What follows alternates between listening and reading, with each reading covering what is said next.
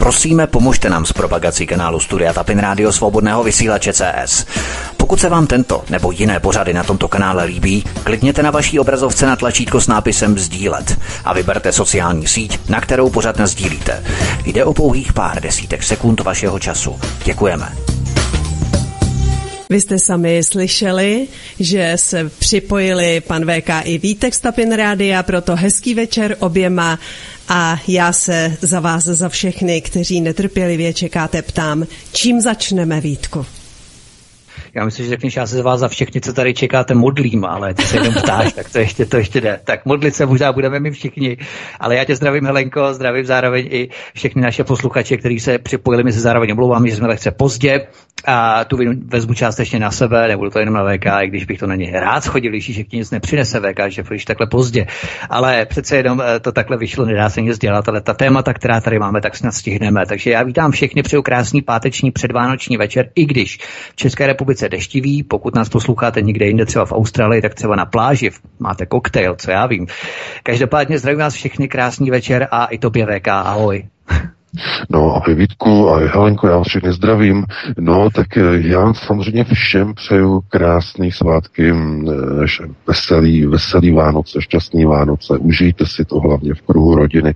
To je strašně důležitý, protože Ehm, dneska vlastně takové ty tradiční rodinné hodnoty eh, se opravdu začínají zvláštně jako rozpíjet jako ingous na pijáku do takových zvláštních velmi divných kontur, které nejlépe asi zachycuje ten můj včerejší článek o ehm, výrocích paní Danuše Tetuše, protože se zdá, že prostě někomu dvě pohlaví nestačí a e, v té tradiční rodině, která vychází tedy ze svátku narození Krista, je dneska ukrajováno mírou větší než malou a vypadá to, že e, v dnešní době už jako ty Vánoce ztrácí ten původní náboj, ten význam a teď nemluvíme o liturgickým e, přesahu, že jo?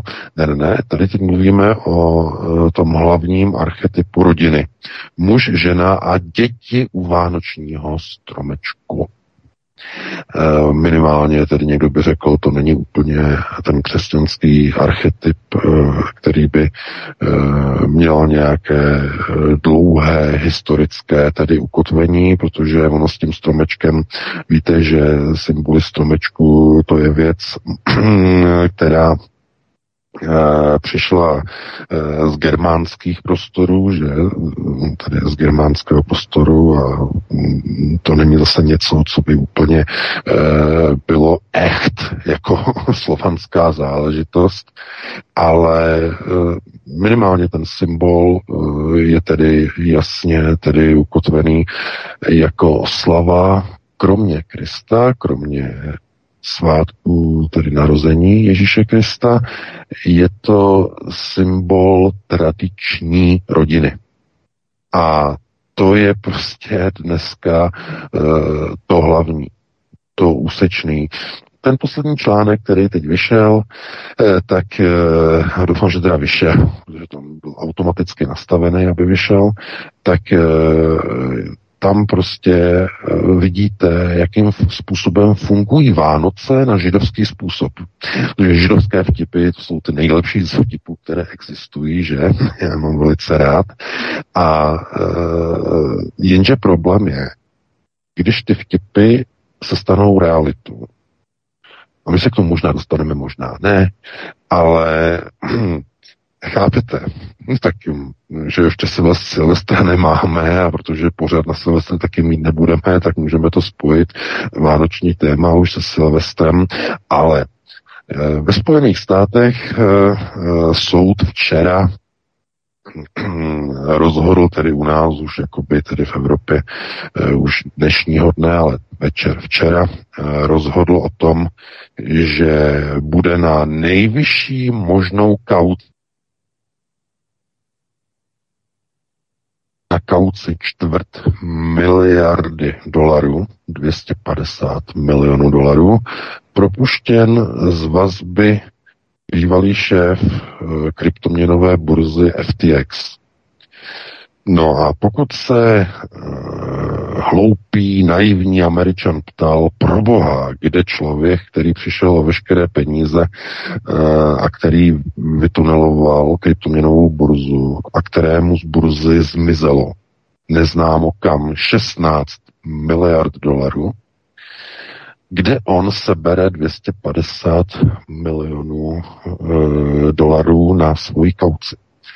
No a představte si, že americká mainstreamová média uvedla, že eh, je to, ta kauce je přikryta takzvaným kolaterálem, to znamená zástavou, zástavním právem, uvaleným na rodinný dům jeho rodičů to znamená eh, Josefa Bankmana a jeho manželky, to znamená na jejich dům. A teď byste si řekli, no pro boha, to musí být nějaký obrovský za čtvrt miliardy luxusní barák, eh, je umístěný v Kalifornii, v Palo Alto a to musí být prostě něco na způsob hollywoodských celebrit, obrovský mansion, eh, obrovská vila, něco naprosto neskutečného, aby to přikrylo, že jo, tu kauci 250 milionů dolarů. No, jenže novináři z New York Post, to jsou ti dobří, to jsou ti pro alternativní, New York Times něco jiného, to jsou eh, sluníčkáři, ale eh, novináři z New York Post zkrátka se vydali zjistit, eh, co je to za dům, to, protože to musí být jeden z nejdražších baráků v Palo Alto, jo? jeden z nejdražších.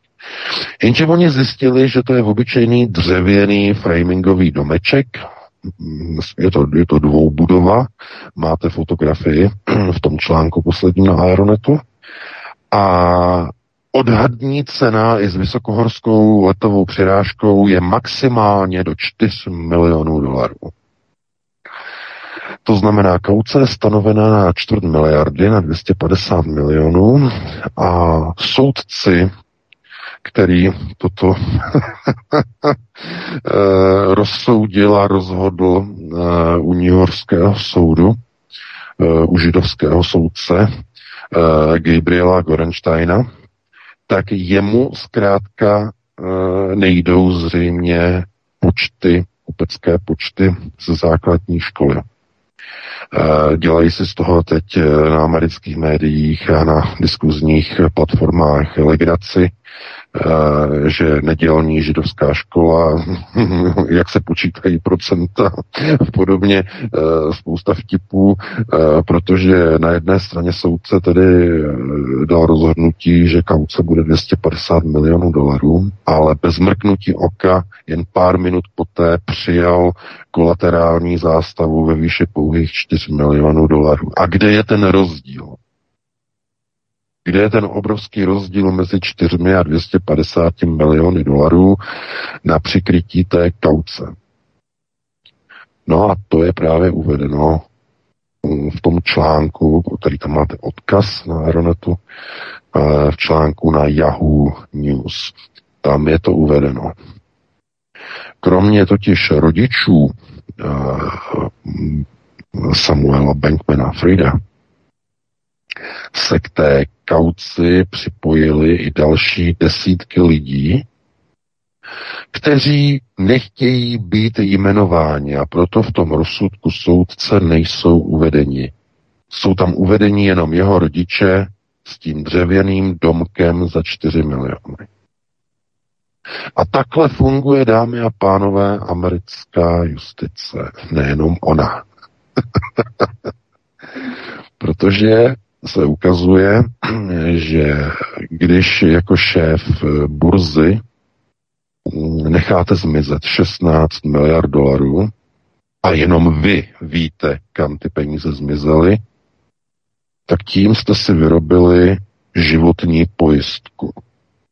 Když se vám něco stane, když se dostanete někam do nějakého eh, vězení nebo do nějaké uh, vazby, tak zkrátka máte pojistku, máte moc vysokou hodnotu na to, aby, abyste tam zůstal, protože máte vyjednávací sílu. Máte co nabídnout. No a to, ten největší vrchol je samotný ten rozsudek jeho, jeho ustanovení, kde soudce uvedl, že tedy po propuštění z vazby musí Samuel v tom domečku, v tom dřevěném domečku v Palo Alto jako být, jako v domácím vězení, ale má tam výjimky, může ten dům opouštět za účelem psychiatrického léčení za účelem léčby proti drogovým závislostem a v případě zdravotní péče. Jinými slovy, investoři FTX, když se dozvěděli o tomhletom, tak uh, jsou vstekem bez sebe, protože je jasné, že všechno to vede k tomu, že chtějí uh, ze Samuela Bankmana Frida udělat nesvé právného člověka, aby nemusel jít do vězení a je to nějaká forma nějaké dohody.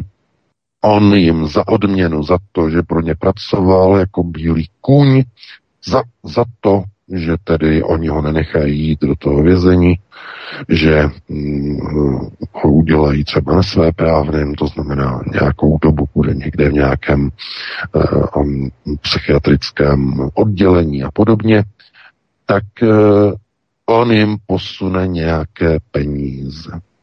Celé jednoznačně. Teď předtím varujou obrovský křik na sociálních sítích, na Twitteru, tam je obrovská bouře. Jak jste mohli pustit člověka, který e, nechal zmizet 16 miliard eur? On je teď bude přerozdělovat, teď ty peníze bude rozhazovat a my se k ním už nikdy nedostaneme. E, nechá uplatit úplně všechny a tak dále. To jsou správné připomínky a takhle to funguje. Takhle to funguje. To znamená, e, jako v té židovské škole, když máte 2%, máte dům. On má hodnotu 4 miliony. A vy máte doplatit do 250 milionů. Ty 4 miliony to je 1,6%. Necelá 2%.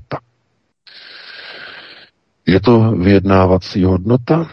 Má to nějakou hodnotu? No ty 2% si musíte brát ne z toho baráku. Ne, myslíte si, že tomu soudci vystačily 2%, když z kauce 250 milionů? Myslíte si, že je padlý na hlavu? Ne. Ty 2% z toho baráku mu nestačí.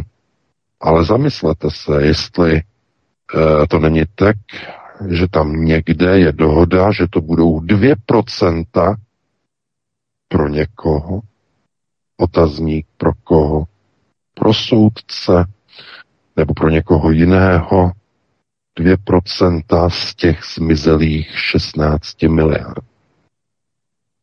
A to už je jiná liga. Chápete? To znamená, jsou procenta a procenta. Někdy se i tomu soudci vyplatí použít tuhle tu židovskou matematiku, která je nepochopitelná pro gojím, ale dává naprosto brutální obchodnický smysl naprosto pro každého. To je, to je prostě síla. A to jsou Vánoce, to jsou židovské Vánoce pro Samuela, Bankmana, Frida. Oni neslaví Vánoce. Židé neslaví samozřejmě Vánoce. Mají Hanuku, ale Vánoce jako takové neslaví. Nicméně v téhle chvíli se zdá, že Samuel bude slavit Vánoce, protože tohle to je naprostý majstrštek. Takže to je pouze s přesahem hned na začátku, s velkým přesahem, s velkým konceptuálním e, vykřičníkem, e, jak funguje nedělní židovská škola, jak funguje matematika židovská, to znamená moje procenta, tvoje procenta, no to není rovno, a my bychom se pustili do prvního tématu Vítku, protože tohle to bylo e, jakoby mimo plán. Já si myslím, že to téma právě bylo naopak velmi dobře v plánu, právě proto, že eh, jsem měl v plánu začít právě Danuší Nerudovou a jejím pátým pohlavím. Mimochodem nikdo se Danuši Nerudové nezeptal, jaké to pohlaví má. Možná by bylo dobré, aby nám ho ukázala všem na obrazovce, až budou před prezidentské debaty, tak aby nám ukázala, jaké to pohlaví vlastně ona má, protože to je velmi důležité.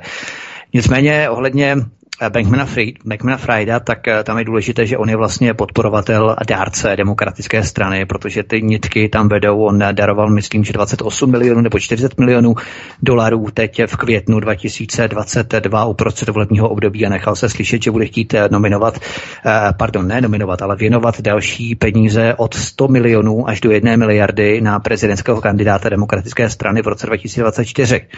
To znamená, že on má tyto, tyto vazby samozřejmě i na další rodinné příslušníky. Jeho přítelkyně mu vedla tu firmu, jejíž otec byl právě eh, vedoucím nebo respektive nadřízeným ředitele burzy pro cené papíry a tak dále. To jsou, to jsou zajímavé nitky. Já samozřejmě připravuji o tom pořád eh, v nějaké dohledné době a tak dále.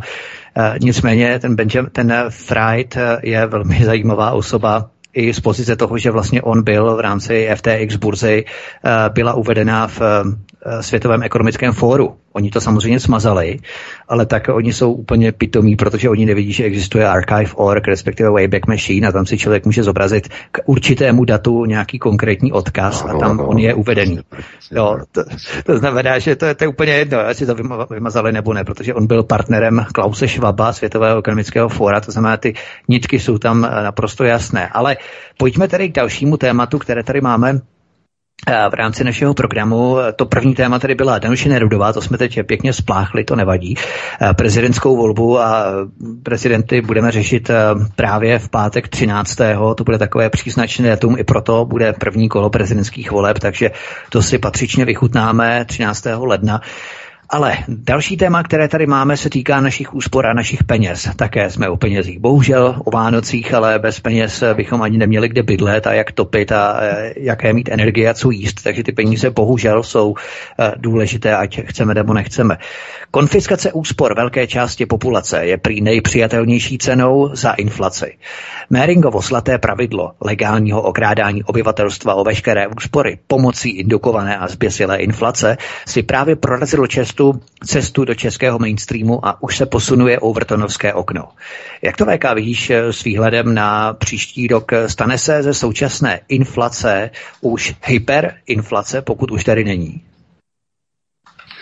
No, eh, příští rok eh, hlavně eh, budeme doufat, že nevypukne třetí světová válka, protože právě teď v těchto hodinách začal, začala ruská armáda to je úplně mimo téma, to je čerstvá informace teď momentálně z ruských informačních zdrojů. My jsme stali do redakce teď před začátkem pořadu.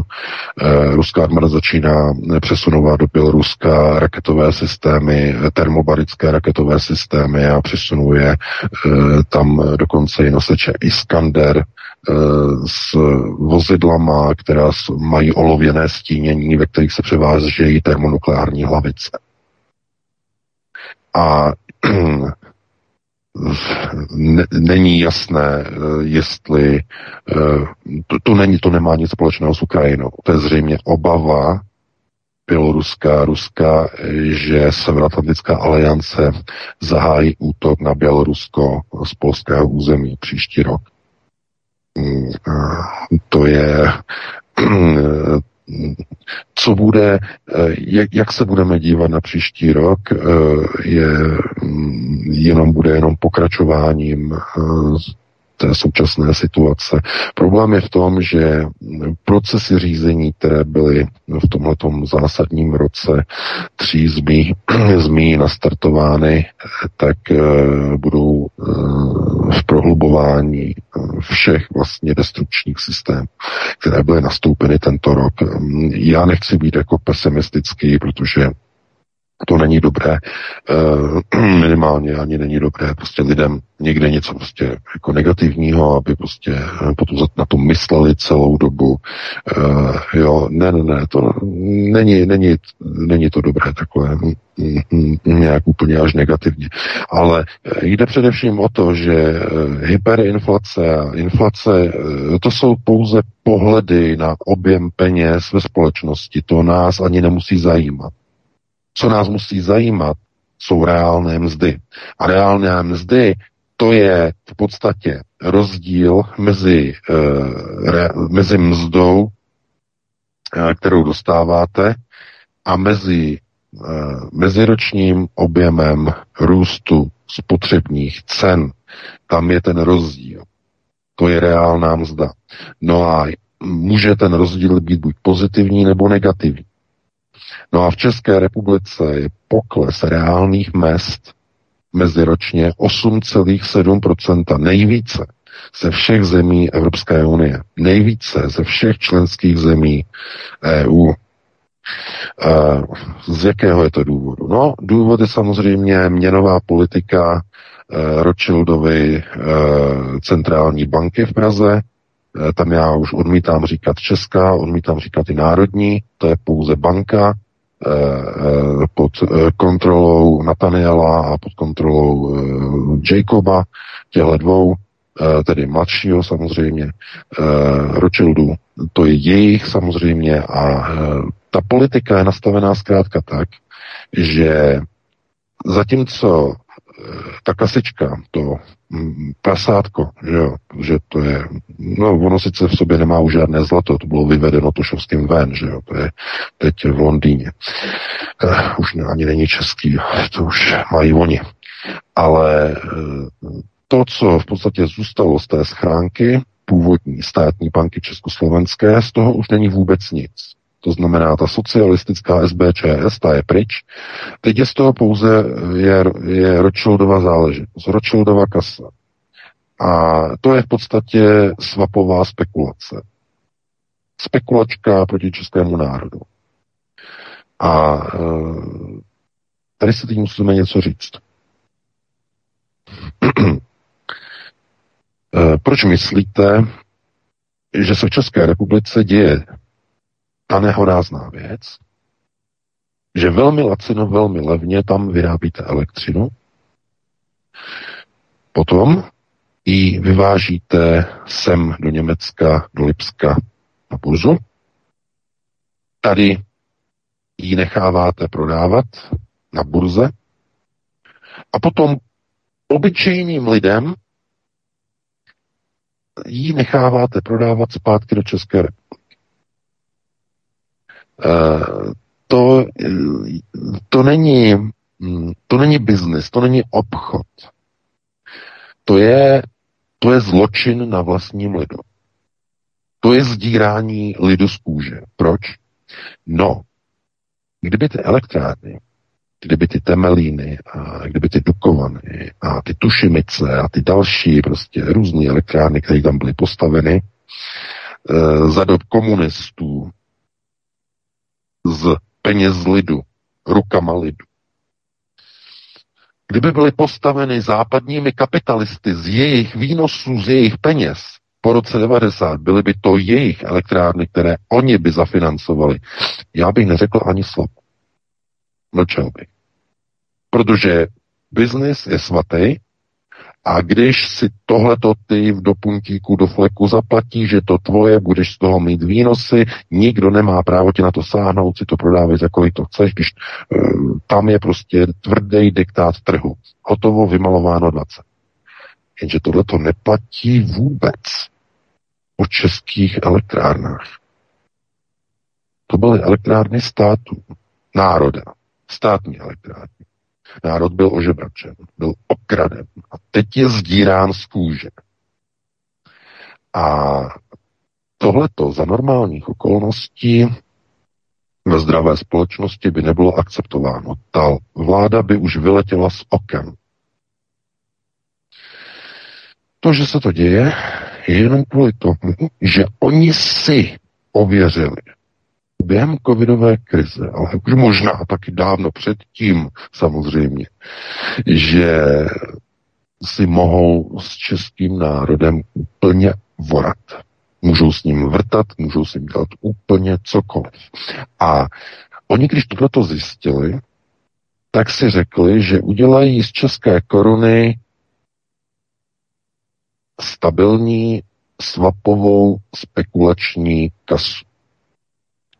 A to se dělá tak, že banky mezi sebou si dohodnou, jak budou zvyšovat kurzy v měnových párech mezi sebou, aby investorům, kteří si vloží na jednotlivé pozice a páry své vklady, aby vydělali tolik, kolik je dohodnuto. No, takhle se vydělávají peníze z ničeho, ale na úkor lidu. Za normálních okolností se tyhle ty spekulace dělají na riziko.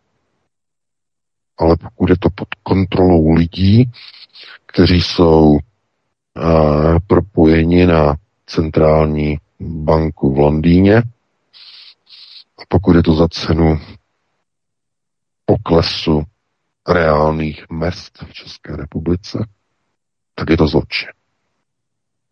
Víte, že reálné mzdy klesají, ale česká koruna posiluje, drží se. Jak je to možné? No, protože je to spekulace. Staví se finanční pozice na kurzové páry, jako je dolar, koruna, euro, koruna, kurzové páry.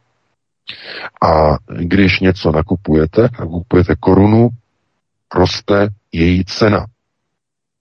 Tím roste hodnota koruny a kupní síla koruny.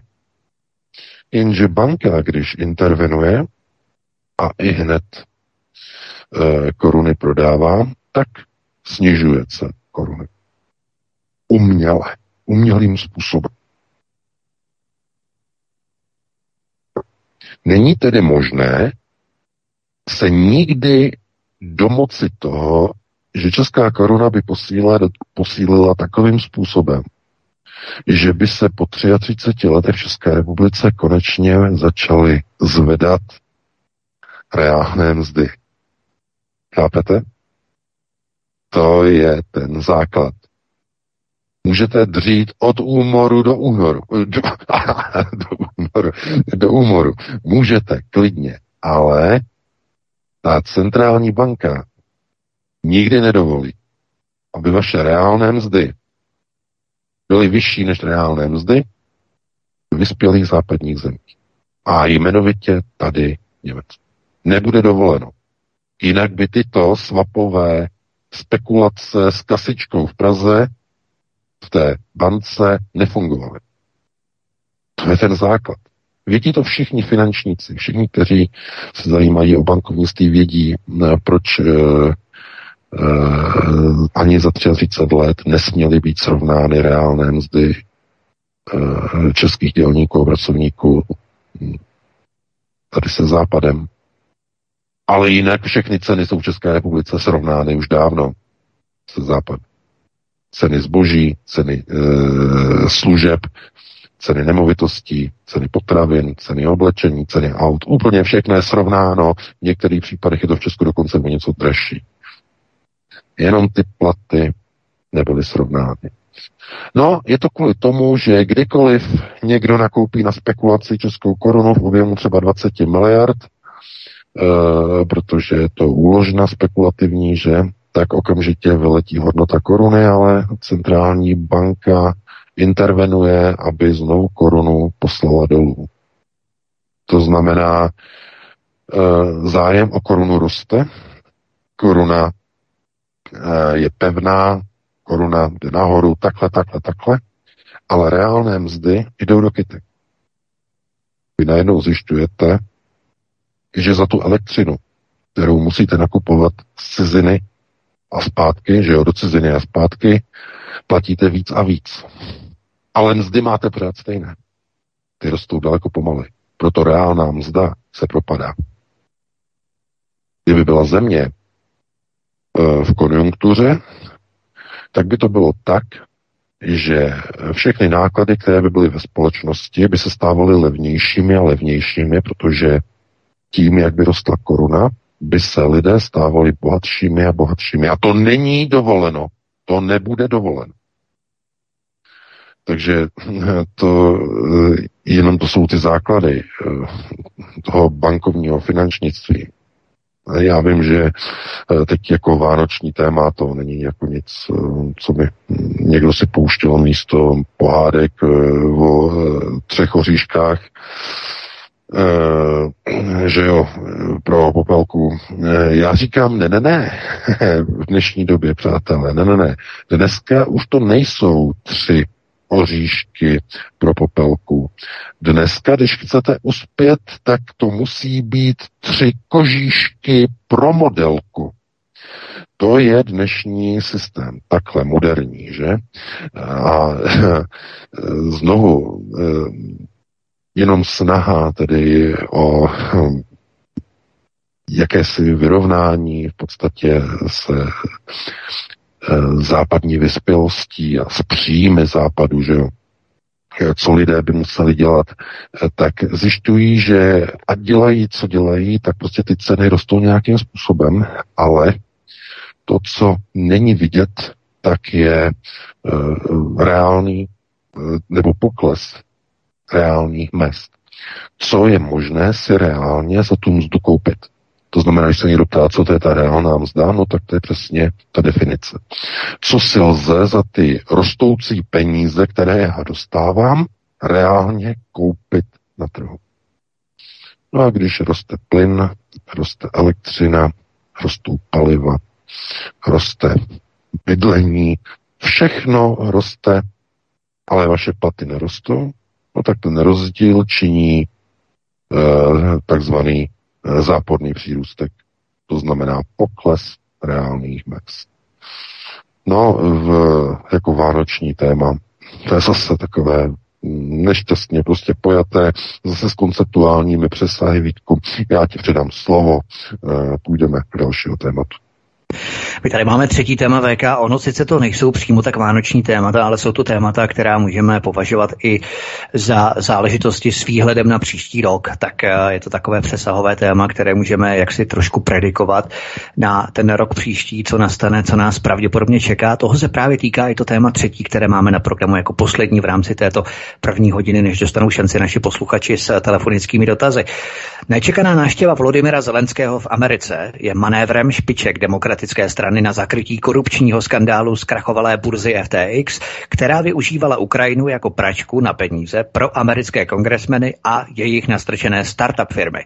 Toto téma vezměme VK spíš jako odrazový můstek, protože už jsme se o tom bavili FTX burzy, nebudeme to tady řešit do podrobna ještě více znovu eh, na příští rok. Jak myslíš, že se tento konflikt bude vyvíjet? Američané poslali na Ukrajinu taky patrioty, to znamená válku, válka se prodlužuje, protože nevyhnutelně se stejně ten Zelenský bude muset posadit k jednacímu stolu s Vladimírem Putinem.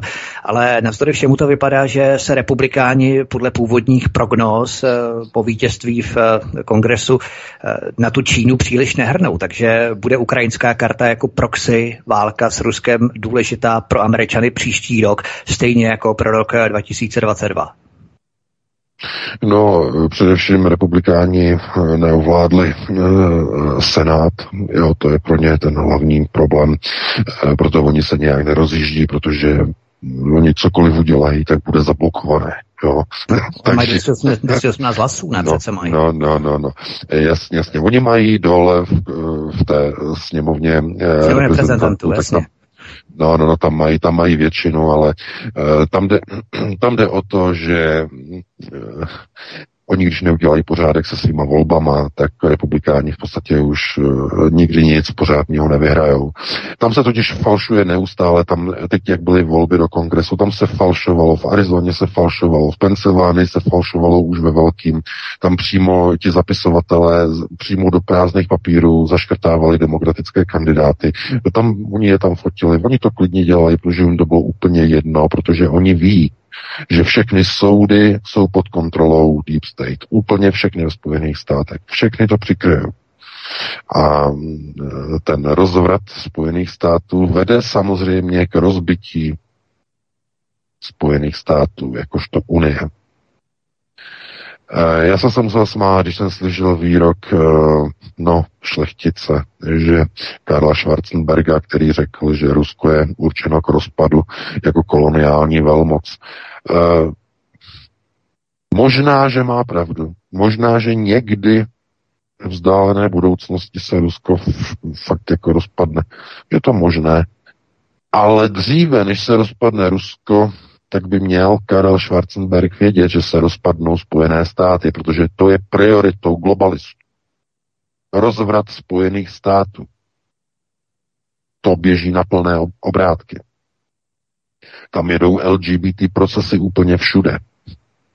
Tam se e, pomalu střílí na lidi, když mají bílou barvu pleti. Protože jsou rasisti. Tam děti, bílí děti se bojí vycházet ven, protože by na ně křičeli prostě rasistická hesla, že jo, všichni ty ostatní přestěhovalci a Hispánci a tohleto.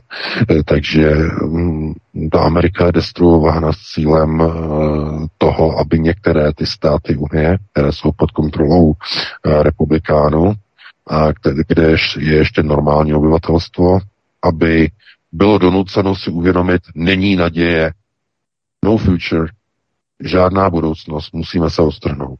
Tohle to všechno teď globalisté dělají ve Spojených státech s cílem rozbít Spojené státy. E, a rozhodně se jim to podaří dříve, než by se to podařilo s rozbitím Ruska. E, to jenom tak na okraj těm výrokům již e, značně unaveného Karla Schwarzenberga. No, já říkám, v téhle situaci hm, dívat se na to, na ten rok, příští rok 2023, jako na něco, co mm, budeme muset ještě v této chvíli eh, považovat za mm, jakýsi nástupní práh k něčemu, co si vůbec nikdo nepřál, co vůbec nikdo nechtěl ale všichni ten práh budou muset překročit. Úplně já to nebudu rozebírat. Nebudu nikomu rozbíjet e, nějaké vzdušné zámky a tohleto a nějaké představy prostě o věcech, že se vyvíjí prostě lepším způsobem a že už bude dobře a tak dále, a tak dále. Já se zeptám jenom, to je řečnická otázka, jestli opravdu jste připraveni ochránit tu rodinu, jak byste měli ochránit. Jestli opravdu budete odporovat státu, aby odváděl vaše děti na frontovou linii. Jestli opravdu budete odporovat. Protože když před dvěma lety, no ne, před dvěma, před rokem, eh, když eh, byl tlak na očkování a na eh, špejlování dětí do škol, tak rodiče byli apatičtí, dítě nechránili. Takže neochráníte dítě, když mu strkají špejly do nosu a poškozují mu encefalickou tu, tu blanku, kterou má v tom nosu, v tom, v tom kmeni, že jo, toho, toho nosu. kde větší odroste, vezmou pro změnu na vojnu, tak taky do války, tak, taky nebudete odporovat, taky ne.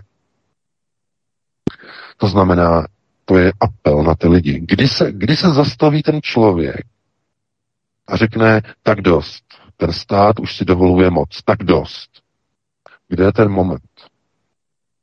A spousta lidí si myslí, že je nějaká stupnice. E, tady je to ještě dobrý. Kde to víš? Tady je to ještě dobrý. Tady je to ještě dobrý. Tady je to ještě dobrý. A když je to nahoře, tak e, vy, když je to nahoře, na maximu teroru, vy řeknete, tady už ne, tady, tady pozor, pozor, tady už si státe do toho, já kecat nenechám, tady pozor, pozor. Myslíte si, že to takhle funguje? Ne, je to přesně naopak. Je to přesně naopak. Ten progresor, ta stupnice funguje přesně obráceně. Nejvyšší sílu máte vy tam dole, když ten teror je malý a vy hned na začátku dáte těm politikům přes hubu. Tedy konceptuálně, ne fyzicky, ale konceptuálně. Odmítnete jejich politiku, řeknete ne. Tam ze zdola. Protože jakmile ten teror se zvyšuje, vy máte menší a menší a menší a menší sílu odolávat. A tam nahoře, když ten teror je obrovský, vy máte sílu už absolutně nejmenší. Je eh, takzvaný, no to je silový progresor a systém silového progresoru, to, to jsme neprobírali v našich pořadech, jsme neměli čas. Jenom velice rychle silový progresor, to je mm, koncept, který popisuje, jakým způsobem DAF v davoalitářském procesu řízení reaguje na silové procesy elit. A ten progresor popisuje situaci, že když začíná teror, tak začíná různými nařízeními a směrnice. Ten první stupeň. Potom přicházejí sankce, potom zákonné úpravy, eh, potom eh, stupňuje se tam různé pokuty, dále konfiskace majetku, postupně se ten teror zvyšuje, ty sankce se zvyšují a tak dále. A eh, když ti lidé se neozvou přímo tam dole, při, když ten progres, když na té stupnici toho progresoru je to úplně dole, tak je s každým dalším stupněm dvakrát, protože to, eh, se to počítá geometrickou řadou, dvakrát nižší pravděpodobnost odporu obyvatelstva než na předchozím stupni teroru. Dvakrát vyšší. Další je čtyřikrát vyšší. Další je osmkrát vyšší, další šestnáctkrát vyšší a ta další 32krát vyšší. To znamená, to jde nahoru geometrickou řadou. A e, chápete, a vy se potom divíte, že mm, probíhalo třeba, já nevím, rok, to bylo 2020, 2021, teror, lockdowny, teror, lockdowny, lockdowny, lockdowny, lockdowny. A vy se potom divíte, že po tom roce a něco, když stát řekl, tak a teď se bude očkovat, že najednou nebyl ve společnosti žádný odpor. Nebo ten minimální, že? pár procent těch lidí, 10%, 15, maximálně 20, když se zadaří. A jak je to možné? No, protože to je na tom silovém progresoru to očkování na vyšším stupně. To znamená, předtím to bylo jenom testování a lockdowny, ale pak už tam bylo očkování. To je vyšší teror, protože u těch lockdownů vám to nemá žádný dopad na vaše tělo nebo ne úplně znatelný, kromě toho, že nechodíte na čerstvý vzduch, ale uh, tam není jako ten dopad eh, tak, tak zásadní. Ale jakmile to dojde na vyšší stupeň v progresoru, to znamená na to očkování, tak oni vám biologické a opravdu experimentální roztoky vpichují do vašeho organismu. A za dva roky potom lidé umírají na oboustranné zápaly plic, jako eh, ten slovenský epidemiolog, který zemřel po tom, co měl tři dáv, čtyři dávky očkování, čtyři Pfizery. Takže eh, a zemřel na obou strany zápal plic. Já se zeptám, jak může někdo, kdo má čtyři dávky očkování proti Pfizeru, teda proti Pfizeru, proti covidu od Pfizeru, eh, jak může zemřít na obou strany zápal plic? Co je to za nesmysl? A vidíte, a přesto se to stane. Jak je to možné? Chápete? No, ono to je možná ta otázka je třeba špatně položená. Ne, jak je to možné, Možná je to tak právě proto, dámy a pánové. Právě proto. Chápete? A nikdo to nepřizná. Nikdo. Myslíte si, že někdo udělá studii, jestli náhodou ta častá úmrtí na zápaly plic, která teď vypukávají právě koncem roku 2002, nemají spojnici, link na očkování vakcínkama? že by někdo udělal studii, že by se někdo ráčil obtěžovat nějakou studii vyšetřovací. No, ne, ne, není dovoleno. Vůbec. Maximum, co oni udělají, je, aby uklidnili veřejnost, že e, COVID odložili do kouta a křičí o respiračních nemocech. Respirační nemoc už to nejsou COVID, to je to respirační a tak dále, a tak dále. Ale platí, že cokoliv se teď odehraje, to znamená, lidé budou mít nějaké zápaly plic, budou mít tohleto, tamhleto, oni to nedají a umřou, že jo, tak e, někdo se zeptá, jak je to možné, vždyť byli očkovaní, že? No a někdo se bude ptát moc a zase ho budou a začnou ho blokovat na sociálních sítích. Znovu se to začne opakovat. To znamená, mm, ten, ta síla, ta moc těch elit, které řídí to davoolitářské souručenství, tak vede k zesilování teroru na celý ten řízený celek. A v tom progresoru, nebo na té stupnici toho progresoru platí, že když se lidé nepostaví za svá práva při lockdownech, nepostaví se ani za svá práva při povinných očkováních a špejlovačkách, ani při, eh, při eh, vaxovačkách, ani ve chvíli, kdy to začnou rvát do vašich dětí a bohužel ani ve chvíli, kdy vám ty děti začnou brát a posílat je na frontovou linii na Ukrajinu. Pod nějakou záminkou. No, agrese Ruska, ochrana demokracie, ochrana svobody, agresor Putin a tak dále a tak dále. Takže mm, musíte si uvědomit jednu věc. Oni chtějí pokračování války. A to, že prostě Emmanuel Macron má prostě nějaký výkřiky, že potom přichystám po Vánocích e, nějaký povídání, nějaký článek, tak e, to je sice pěkné, to je nádherné, ale e, obecně platí, že je to jako když piskuješ nad tím, že seš v hospodě, kde je opravdu ale fakt mizerný kuchař. Ale když ten kuchař přijde na plac, nikdo si nedovolí nad jeho gastronomií ani pípnout. A to je model Evropy a amerického kuchaře. Evropa je nasraná, Evropa ví, že to stojí úplně za ho, ale jakmile se objeví v Evropě americký kuchař a tak je ticho po pěšině. Všichni drží basu, všichni jsou spokojení, všem chutná a všichni nasadí blažený úsměv. Jakmile vypadne z placu, hned mají plno keců a skřivené obličeje. Myslí si, že když budou držet hubu a krok, no takže budou spokojení. To znamená, oni si řeknou, dobře, hm, my si to tady uděláme a když o tom američani nebudou vědět, tak si můžeme říkat, co, co budeme chtít. Budeme demokrati.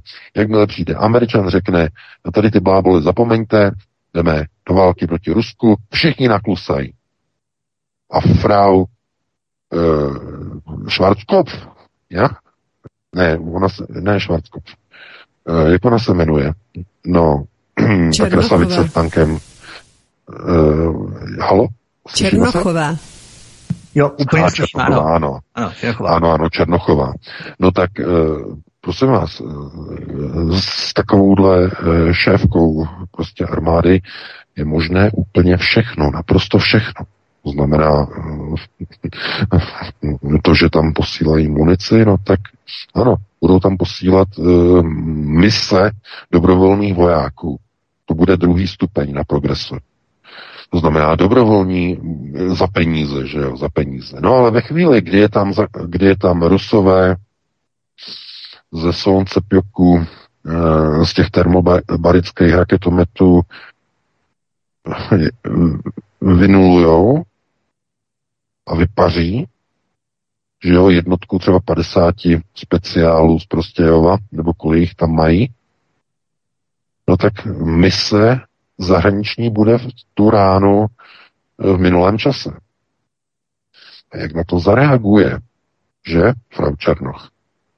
No, a v tom okamžiku se, postup, se posouváme na silovém progresoru na třetí stupeň.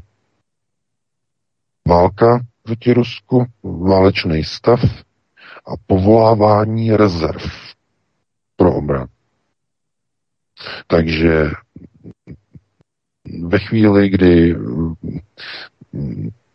jsme v situaci a v prostoru, kdy Západ je přesvědčen, že Ukrajina nějakým způsobem eh, by měla prostě válku eh, ukončit způsobem, že Rusy prostě vyžene z celé Ukrajiny a jsou o tom nějakým způsobem přesvědčení, tak nic jiného než válečná konfrontace mezi NATO a Ruskem vůbec eh, nepřipadá, nepřipadá v úvahu. Nic jiného. Protože dokud budou tohle tvrdit, tak opravdu k té konfrontaci dojde. To se opravdu velice, opravdu velice obávám. Takže Vítku, takhle bych to ukončil, tady to téma, no a jestli tam máš ještě něco, tak to ještě můžeme probrat, pokud ne, tak si dáme přestávku. Helenka tam najde nějaký vánoční, eh, že jo, od eh, toho eh, ryby, že jo, rybová mše vánoční, No, ta trvá tak zhruba hodinu VK, tak ano. jestli hodinu... No, no, ne, tak oni jsou, oni jsou, oni jsou nějaký zkrácený verze, to je jedno, něco jo. takového vánočního tu poslední, že bychom si zahráli. Ne. Helenka tam určitě něco přichystáno a jenom uh, zakončím a doplním a respektive uzavřu tuto hodinku konstatováním s poukazem tedy na výrok Karla Schwarzenberga, který prorokoval, jak eh, Rusko se rozpadne, tak bez ohledu na to, jestli se rozpadne Rusko, anebo se rozpadnou Spojené státy americké, tak uh, dřív než obě tyto velmoci se rozpadne sám Karel Schwarzenberg.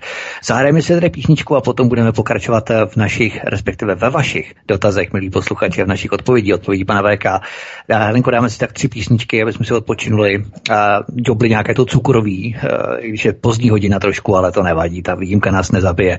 A Ježíšek nám to taky odpustí a pak si, pak si určitě posvítíme na naše posluchače. Ano, já mám připravené tři písničky. Ta první je od Michala Davida Čas Vánoc. Prosíme, pomožte nám s propagací kanálu Studia Tapin Rádio Svobodného vysílače CS. Pokud se vám tento nebo jiné pořady na tomto kanále líbí, klikněte na vaší obrazovce na tlačítko s nápisem Sdílet a vyberte sociální síť, na kterou pořad sdílíte. Jde o pouhých pár desítek sekund vašeho času. Děkujeme.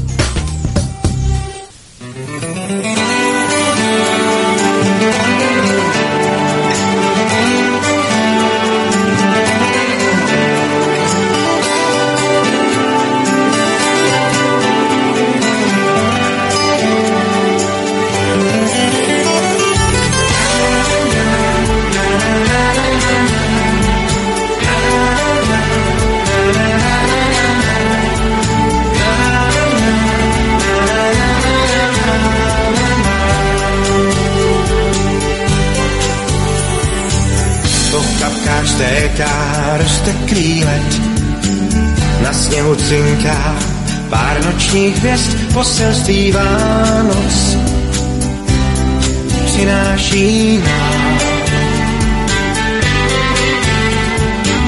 Na střechách domů udeřil mráz, nad hlavou slyším nebeský hlas, je to hlas Vánoc, snáší se k nám.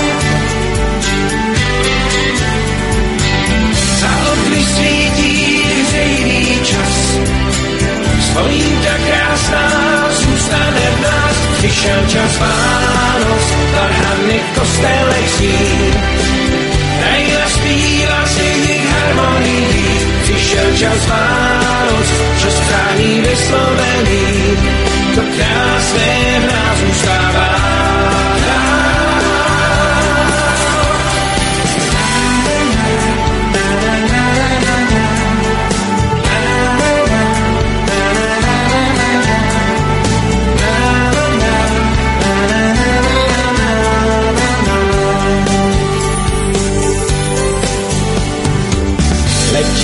Padá okolo nás.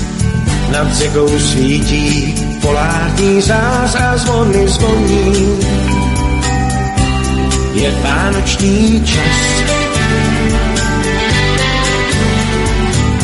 Razíky kreslí do výbrní, koledy do ticha ohlašují velkou noc Vánoc máme zas. A lidé sdílí adventní čas. Modlitba krátká zůstane v nás, přišel čas Vánoc, modliteb vyslyšený. Pod naší hvězdou spolu můžem být zas, přišel čas Vánoc, čas splněný snů, to krásné nás zůstává.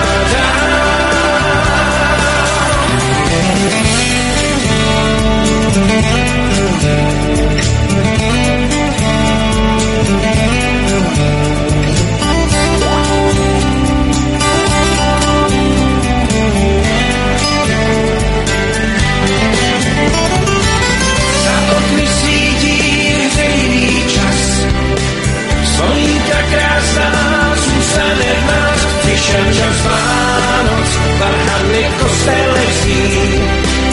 Hrají a zpívá si k harmonii, přišel čas Vánoc, čas přání vyslovený, to krásné v nás zůstává. Přišel čas Vánoc, modliteb vyslyšený, od naší hvězdou spolu můžem být zas. Přišel čas Vánoc,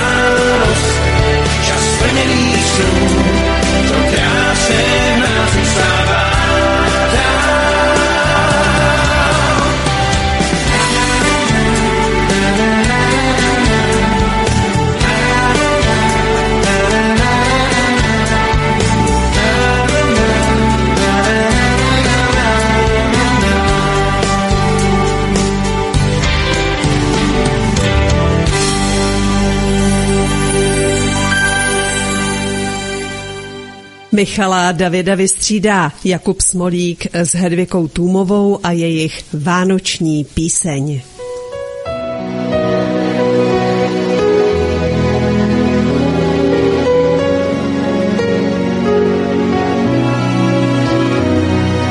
Přichází čas vánoční, vše kolem nás je tak sváteční. Spousty přátel se sejdou si přát, jen přát. Já čekám na chvíli, kdy vánoční sníh všechno přebílí a naše láska právě rozkvétá v jeden ráj. Vánoční píseň začnou hrát, spousty dárků letí k nám. To je ta chvíle se začít smát, lásko I love you. Přemýšlím, jak dostat se blíž ke tvým rtům nebo snad ještě níž. Teď láska nám bránu otvírá, půjdem dál. Vánoční píseň začnou hrát, spousty dárků letí k nám. To je ta chvíle se začít smát, lásko I love. Vánoční píseň začnou hrát, spousty dárků letí k nám. To je ta chvíle se začít smát, lásko I love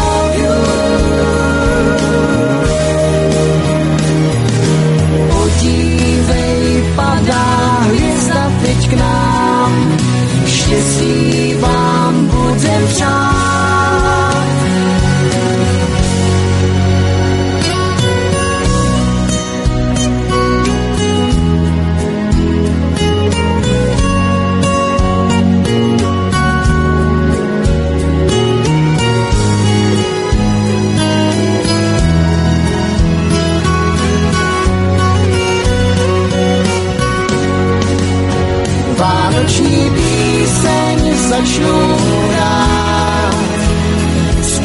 spousty dárků letí k. To je ta chvíle se začít smát, lásko I love you. Vánoční píseň začnou hrát, spousty dárků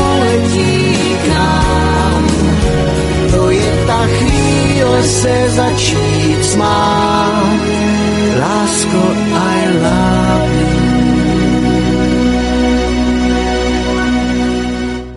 A jsou tu do třetice Vánoce, tentokrát ty na míru od Evy Farné.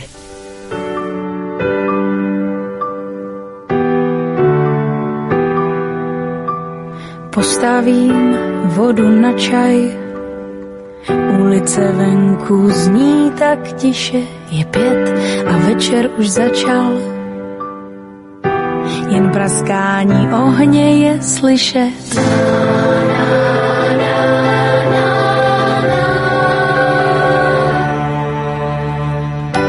Konečně zase spolu na oknech námraza a my u jednoho stolu na loňský rok jsme navázali.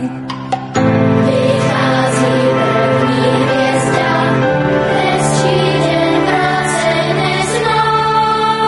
Jestli si můžu něco přát, balicím papíru, Vánoce na míru. Jestli si můžu něco přát,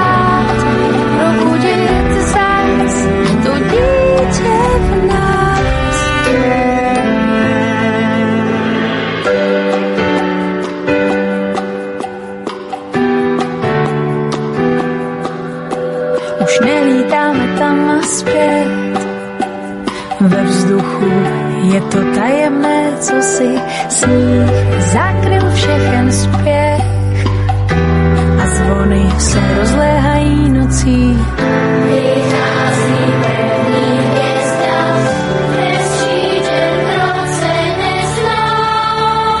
Jestli si můžu něco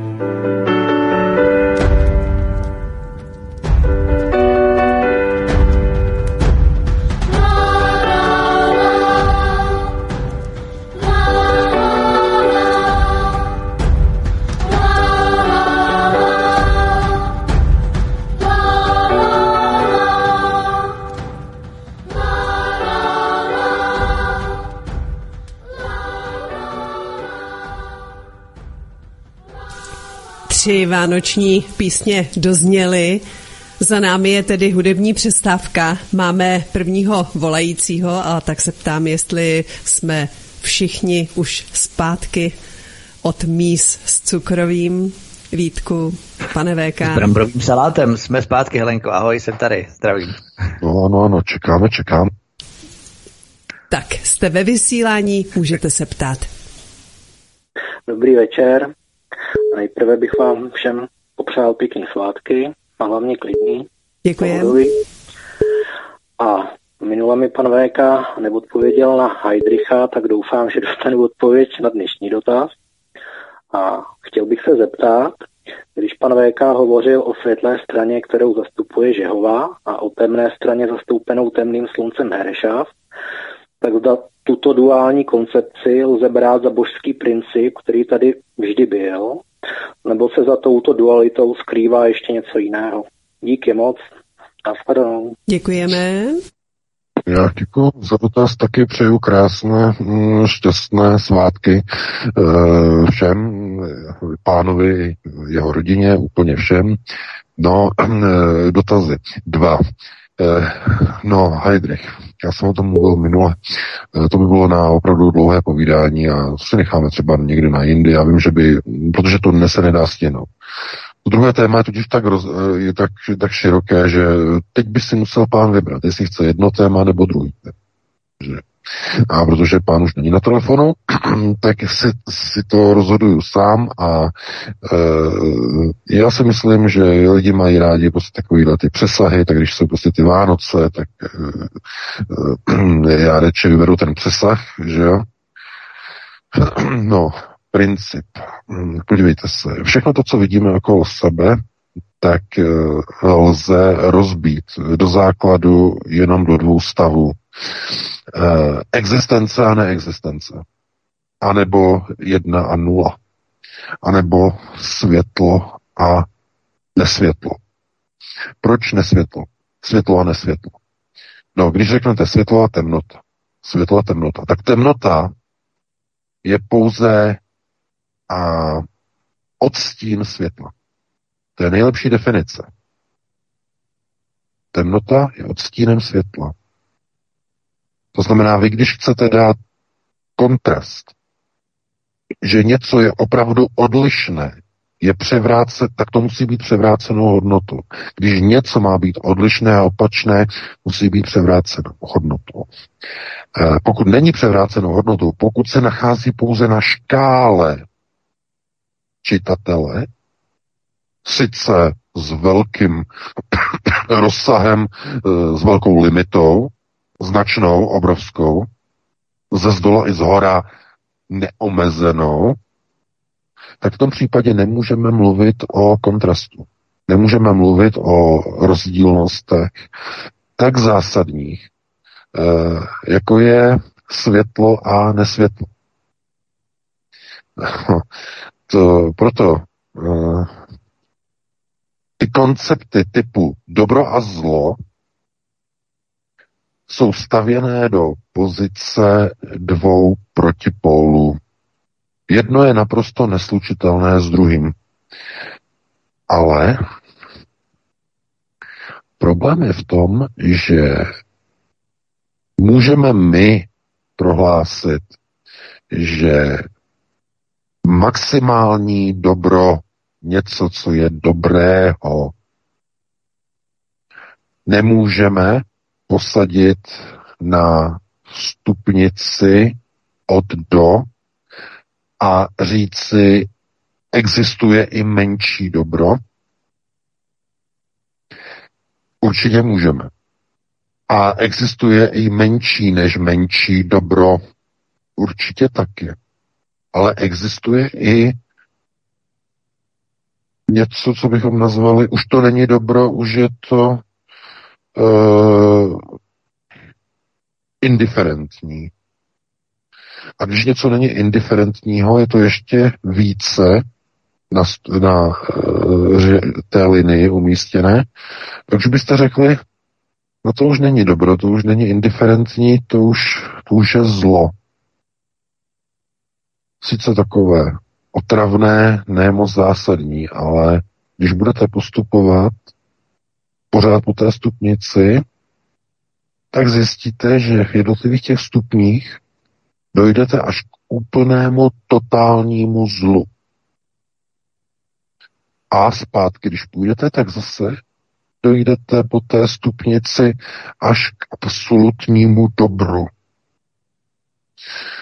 Z matematického hlediska by tedy dobro a zlo bylo limitně z obou stran omezené.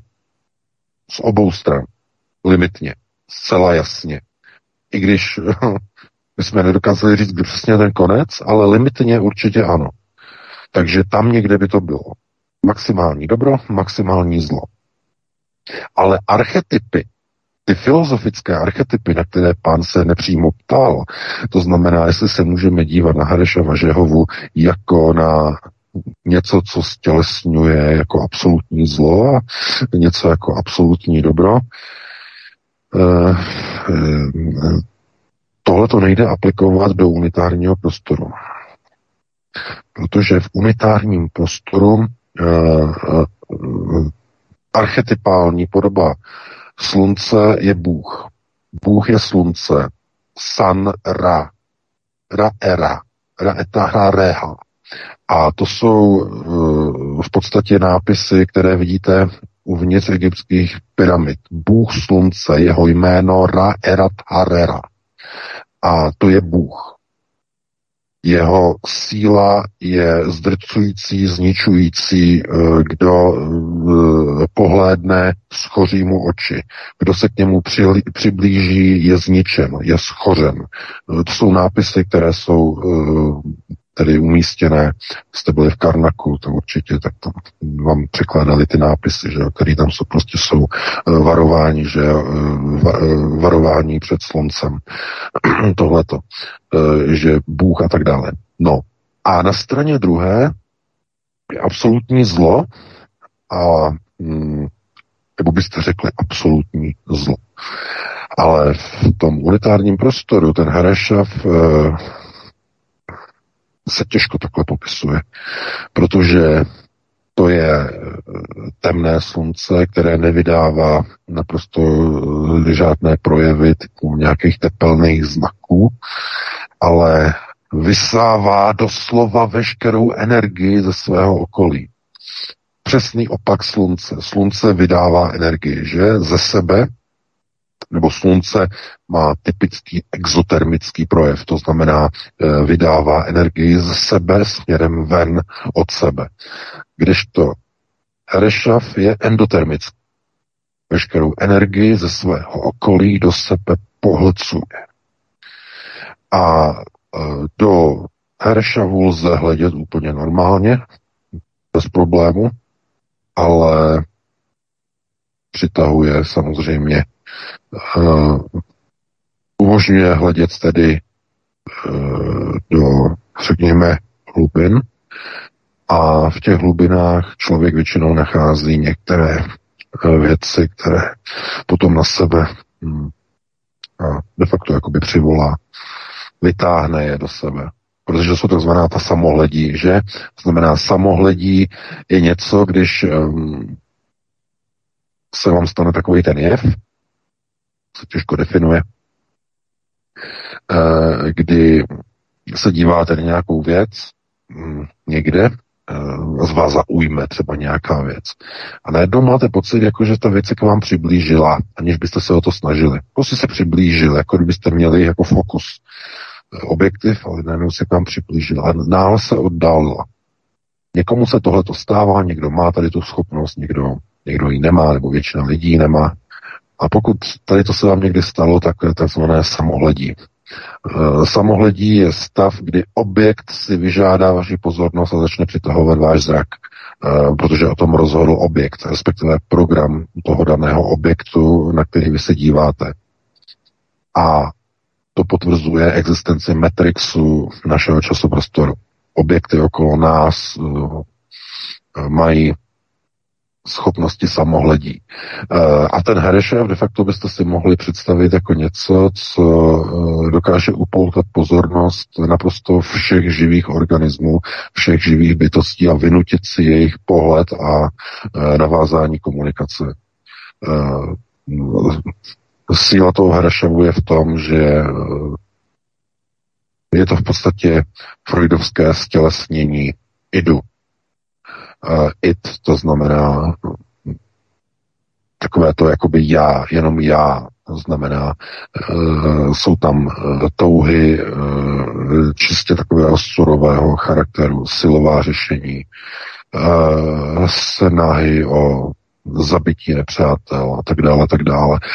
to znamená, kdokoliv někdy, říkám ne, to nebudeme tady pouštět, eh, různí experimentátoři, zkušení, zdůraznuju zkušení, tak když experimentují s astrální rovinou, tak eh, když se setkají poprvé tedy s projekcí a vidí tedy Herešav, tak uh, je naprosto omráčí svojí a to se nedá jako nazvat, ne děsivostí, obrovskou krásou, ale hrozivou prostě krásou. Protože do Žehovy se dívat nemůžete. Žehovu vidíte jako strašnou spalující zář, na kterou se můžete dívat maximálně z boku. Nemůžete ani čelem, protože to byste nevydrželi. Takže vlastně nevíte ani, jaká je struktura té žehovy, nevíte, jaký má tvar, vůbec nic, ale toho Heršavu e, vidíte na povrchu Heršavu chrámy, které jsou vlastně na jeho povrchu, obrovská údolí, řeky, temné řeky, ale vychází z toho prostě obrovské mistrovství eh, architektů, eh, ale je to, je to velmi těžko uh, popsatelný zážitek. Každopádně první to, co cítíte při pohledu na Heršav je, uh, že tohle to nesmí dostat do ruky nikdo jiný. To je strašně mocná zbraň. Nikdo se nesmí dozvědět. Uh, moc, kterou poskytuje Eh, vědomosti, které je možné získat skrze služebnictví, skrze službu, skrze Herešav, eh, musí zůstat utajené. Pouze ti, kteří budou vybráni, pouze oni, pouze zasvěcení, pouze skrze rejty, nikdo jiný nebude připuštěn a tak dále. A ten Herešav k vám přímo promlouvá, ale v povědomí. To znamená, zasvětíš tam, ty zasvětíš, ten je vybraný, tenhle není vybraný. Pamatuj slovo a písmo, pamatuj slovo a svět a Prostě eh, tohleto jsou věci, které opravdu mm, jsou velmi takové jakoby zajímavé, minimálně pro někoho zajímavé, ale každopádně eh, vysoce, vysoce nebezpečné. A proto, kdybych to měl jenom uzavřít a ukončit, to znamená jestli se lze dívat tedy na ty dva archetypy jako na kontrasty, že jedno je takové absolutní a druhé je takové absolutní. Já bych, já bych předtím opravdu varoval. Podle mého názoru jsou to opačná spektra stejného uh, určení. To znamená, na jedné linii máte mínus na druhé linii máte plus a mezi nimi je nula. A tohle to je zhruba ten archetyp těch protikladů. Takhle třeba se asi na to dívat. Takže to bylo s takovým velkým přesahem. No ale když jsou ty Vánoce, tak abyste si užili, že jo, tak se bude e, další půst, protože tohle to se jako by nemělo se úplně tak nějak se jako publikovat a e, popularizovat, protože to není, nebezpe, není to bezpečné, lidi by zase se snažili někde něco zkoušet a něco testovat a podobně. Takže ne, pustíme se do dalšího volajícího. Ano, další volající je na drátě. Hezký večer. Hezký večer, dobrý večer, tady u telefonu Eva. Dobrý večer, pane VK. E, Teď ve Švédsku e, diskutují o tom, o osobních prohlídkách, když zjistí nějaký nebezpečí, a to za zámínkou e, přistěhovalců a kriminality.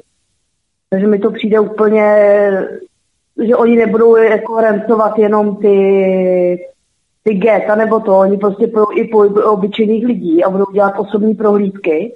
Jako teď to, teď to diskutujou. A chtějí prostě, aby lidi se podrobili takovýmhle prohlídkám. Tak jo, tak abyste to věděl, tak já jenom chci vědět váš názor. Nashledanou. A, a pěk, pěkné svátky. Nashledanou. Děkujem. No, já děkuji taky za dotaz, taky pěkné svátky a šťastné uh, Vánoce přeju. Uh, no, osobní prohlídky. Teď jsem nepochopil, jestli jsou to nějaké osobní prohlídky typu někam jdete a prošetřují vás, anebo jsou to nějaké zdravotní prohlídky, Vítku. Mně to přišlo jako, že je to v rámci policie, že prostě policisté budou moct dělat namátkové osobní prohlídky komukoliv, eh, kdekoliv v rámci pohybu a že to je vlastně namířené proti eh, většinovému obyvatelstvu, že v podstatě spláchnou géta pod zámínkou nebezpečí teroru, mm-hmm. jo, ale že budou dělat prohlídky potom všem ve finále. No, to je podobné jako s kamerami, když bude nějaký teroristický útok, tak jsou hned všude kamery, je to prostě proti nám. to je důsledek. To je důsledek přece silového progresoru. Švédové se neozvali, když mohli. Když jim tam začali v 80. letech pod křídlama Olafa Palmeho a dalších eh, prostě naslinovat tvrdý socik, neozvali se tenkrát a teď prostě už se nedokážou tomu bránit. Udělají z nich eh, zkrátka tu, eh, ze Švédska se stane zkrátka teror, teror stát. Ale ne ve smyslu nějakého teroru, někde nějaký bomby, ale teror proti vlastnímu obyvatelstvu. To znamená totální kontrola, total control. Švédové se mohli ozvat. Mohli před 40 lety, v těch 80. letech. No, nebo spíš 70. už to už je 50 let. Neudělali nic, nehli prstem. Když tam začali nasazovat 50% daně a tohle z toho přerozdělování, mohli říct ne. Ne, neřekli. Dokonce si to začali chválit že mají vyspělý sociální systém. Když byli varováni, že když zesiluje kontrola státu, moc státu, takže z té, socia- z, toho, z té sociální štědrosti se stane teror a útlak proti lidu. Tak tomu nevěřili. No teď to tam mají. Takže pozor na to.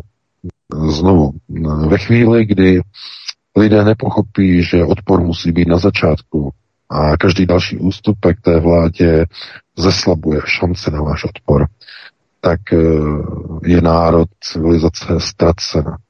Silový progresor musí být pochopen, to znamená, musíte být schopni se uh, tomu uh, terorovému, tomu terorovému systému řízení postavit, dokud na to máte sílu hned na samotném začátku. Tam je tomu třeba dát stop. Takže takhle by na to odpověděl a pustíme se do dalšího volajícího. Hezký večer, jste ve vysílání. Můžu mluvit, jo? Ano. No, dobrý večer, tady posluchačka z Moravy. Hm. Zdravím všechny a chtěla bych se vyjádřit k těm nastávajícím volbám prezidentským. Jedná se o to, že já v nich vidím velký nebezpečí, protože ten prezident, je, víme všichni, že je vrchní velitel vojsk. A pokud vyhrají tady ti tři preferovaní kandidáti, víme, že udělají cokoliv, co, jim, co se jim nařídí, že nás zatáhnou opravdu, že to je skoro jistota, že nás zatáhnou do té války. A lidi, jak říkáte, jsou, já je nechci urážet, ale jsou tupí já se bavím s lidma a hodně lidí chce volit Nerudou, oni vůbec netuší, oni to nesledují a tak dále. Podívejte se, s tím se musí něco udělat. Jo? Je 8 milionů oprávněných voličů. Řekněme, 10% je 800 eh, tisíc, 5%, eh, 5, 5% je 400 tisíc. Řekněme, že něco dělat je schopno, řekněme, 3%, 200 tisíc, 300 tisíc lidí a to tak, ne, že budeme chodit po ulicích a prostě něco vykládat, protože kolikrát já něco vykládám oni utíkají, oni mají strach, jo. To znamená, kdyby jsme každý z nás udělali, udělali nějaký eh, dopis jako varování, anonymně to dali těm lidem do schránek, to, to znamená 300 tisíc lidí, to je reálný počet, my, my víme, o co se jedná, těch 300 tisíc lidí si myslím, že má i tu odvahu. To znamená, to by bylo 3 miliony dopisů jako varování. Já si myslím, že je velký, eh, velký prostě mm, omyl, že lidi se nechali očkovat, protože jsou jako stádo. Oni měli strach z covidu. Oni dokázali vyhecovat ty lidi, že měli strašný strach. A my to musíme udělat taky. Oni musí mít strašný strach z té války, z té mobilizace. A když jim toto dáme přímo do schránky, ono jim to v té palici bude vrtat a prostě ty lidi si uvědomí, že nebudou ty tři, gaune, ty tři gaunery, kteří tam jsou, že nebu, nemůžou volit, že tam to nebezpečí je stejně jako ten covid. Jo? To znamená, toto musíme nějak dokázat, aby dostali ten strach oprávněný. To není, že není oprávněný. Já to opravdu vidím. Já mám vnuka, já mám vnuky prostě a nechci, aby šli do války. Jo? Protože už se to proslýchá, že, že, že nějaká děkujeme. dobrovolná mobilizace. Jo? Mějte krásně ano, Vánoce, no, děkujeme. děkujeme. Mějte se hezky a díky za velmi půjčný příspěvek. Naslyšenou. Tak VK, co k tomu máš? VK, jsi na příjmu nebo nejsi na příjmu? Máme problém ve spojení? Tak evidentně máme problém ve spojení. Helenko, No, já slyším, já slyším, něco, něco, něco přeskočilo, vyskočilo. Uh, prosím tě, uh, nebo takhle, uh, Vítku, uh, to je paní, která volala, uh, bylo vidět, jako, že je z té situace úplně zoufalá. Já se jí vůbec nedivím. Problém je v tom, že ve chvíli, kdy bude, nebo mohla by být mobilizace uh, vyhlášena, tak uh, Mnoho lidí to oslaví. Mnoho lidí se po Švejkovsku obleče a e, půjde dobrovolně k odvodům, protože budou chtít jít na toho Rusa. Minimálně z řad těch mladých lidí, protože byli převychováni za posledních 30 let západním školstvím, neoliberálním školstvím. Celé jednoznačně. Bude se týkat mladých lidí. Ztracená generace. Eh, a z nich, z těchto těch řad mladých lidí budou brát jako první. Problém může být potom u druhých vln, třetích vln odvodu, u starších ročníků, zcela jednoznačně. Ale mm, abych se vrátil k těm obálkám, eh, no, jak to říct, Existují firmy, které opravdu rozdávají do, do schránek lidí mnohem větší objemy než 300 tisíc, ale miliony a miliony dopisů každý týden. E, jsou to takové ty roznáškové společnosti, které tam dávají slevové letáky, které jsou nejčtenější samozřejmě záležitosti. E, dávají tam e, i světkové Jehovovi, tam roznášejí, že jo, spoustu věcí ale to, že by se svého času dokonce Miroslav Kalousek rozesílal složenky do deseti milionů domácností, že v České republice. Nezměnilo to vůbec nic, nevyvolalo to strach, tehdy to mohlo vyvolat strach, že to byl státní dluh, zaplaťte, že to bylo napsáno zaplaťte, bylo to možná jako vtip, ale Strach z války nemají Češi. Budou mít strach ve chvíli, kdy stát jim začne třeba sahat na jejich úspor, nějakou přímou daní. Budou mít strach. Hmm, protože kdyby český národ měl strach, tak už tak by nedovolil ty, nedovolil ty procesy, které probíhaly za covidové krize proti vlastním dětem ani proti ním samotným nedovolili by ty procesy zakazování chození do práce, zakazování chození do restaurací, zakazování chození do veřejných prostranství, když nemáte test a podobně. Lidé by to nedovolili, ale dovolili. A ve chvíli, kdy uh, vidíme, že protiruská hysterie je taková, že uh, Nejsou nikdy žádné demonstrace za svobodu slova, že by byly obrovské milionové s výjimkou tedy eh, první republika eh, nebo první eh, to není první republika. Česká republika na prvním místě, ano, ty demonstrace. tak chápete, ti lidé nevyšli na ty demonstrace kvůli tomu, aby tam šli za tu svobodu toho slova. Víte moc dobře, proč vyšli v tom toho 3. září, ta velká demonstrace a potom ty další, proč tam vyšli. Protože se báli, že nebudou moci zaplatit elektriku a plyn. Kvůli tomu, kvůli materiálnímu ohrožení. Kvůli tomu tam vyšli. Materiální ohrožení. Covidy je nevyhnali do, do ulic. Omezování lockdownových e, věcí, tedy omezování práv v lockdownech a strkání špejlí násilně do dětí ve školách je nevyhnalo do ulic. Ale ceny plynu a elektriky je vyhnali do ulic. To znamená, rozhoduje nákupní vozejk v České republice, milá paní. Bohužel. Když vy e, dáte do schránek tyhle ty Eh, bych řekl, eh, té, ty, ty, takové ty úderné letáky, že jo. Prostě ty, které byste tam chtěla dát. A dáte je tam. A pošťačka tam dá leták z Lidlu, z Kauflandu, Globusu, já nevím, jaký tam máte všechny ty řetězce, dá tam ten leták, tak vám garantuju, co se stane. Ten váš papírek zmačkají, vyhodí do koše, ale ten leták z toho Lidlu, ten si vezmou domů a ten si proč to. Proč?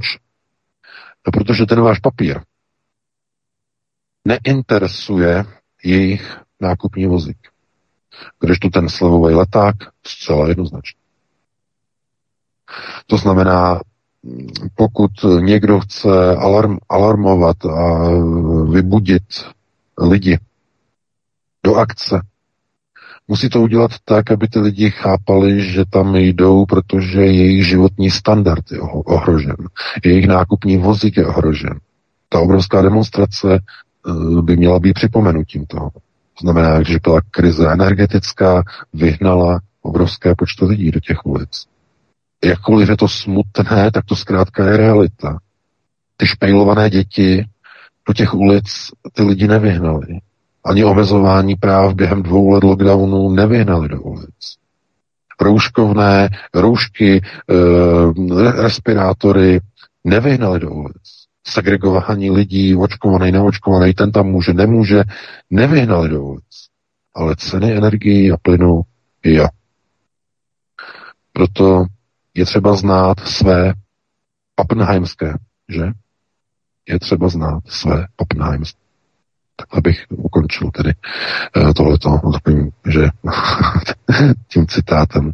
Uh, no, tak uh, pustili bychom se do dalšího volajícího. Já bych jenom stručně doplnil v rámci toho přesvědčování nebo metod přesvědčování. Tak jak paní říkala, že lidi mají strach, lidi nemají strach, ale v okamžiku, kdy do mě někdo začne něco vandrovat, i když je to třeba rozumný, ale já nechci, tak, má, tak prostě odejdu, jo? protože to v člověku vybudí takový ten základní instinkt, eh, někdo mě podsouvá něco, co teď zrovna nechci, co mě teď zrovna nezajímá, nechci to slyšet, prostě odejdu, já si to prostě sám chci určit, to chci poslouchat, jo?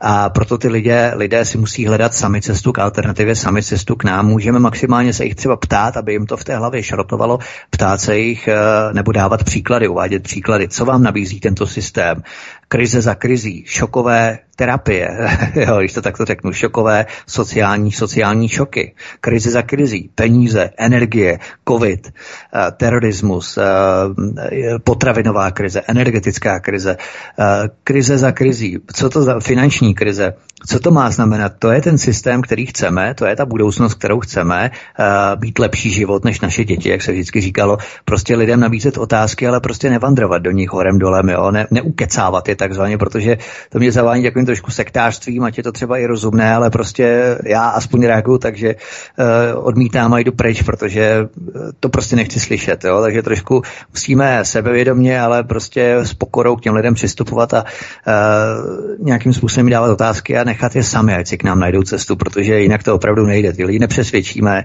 tím, že budeme ukecávat. Takže to je jenom, to bych chtěl říct a pojďme na další dotaz. Hezký večer, ptejte se, jste ve vysílání. Dobrý, dobrý. já vás teda všechny zdravím.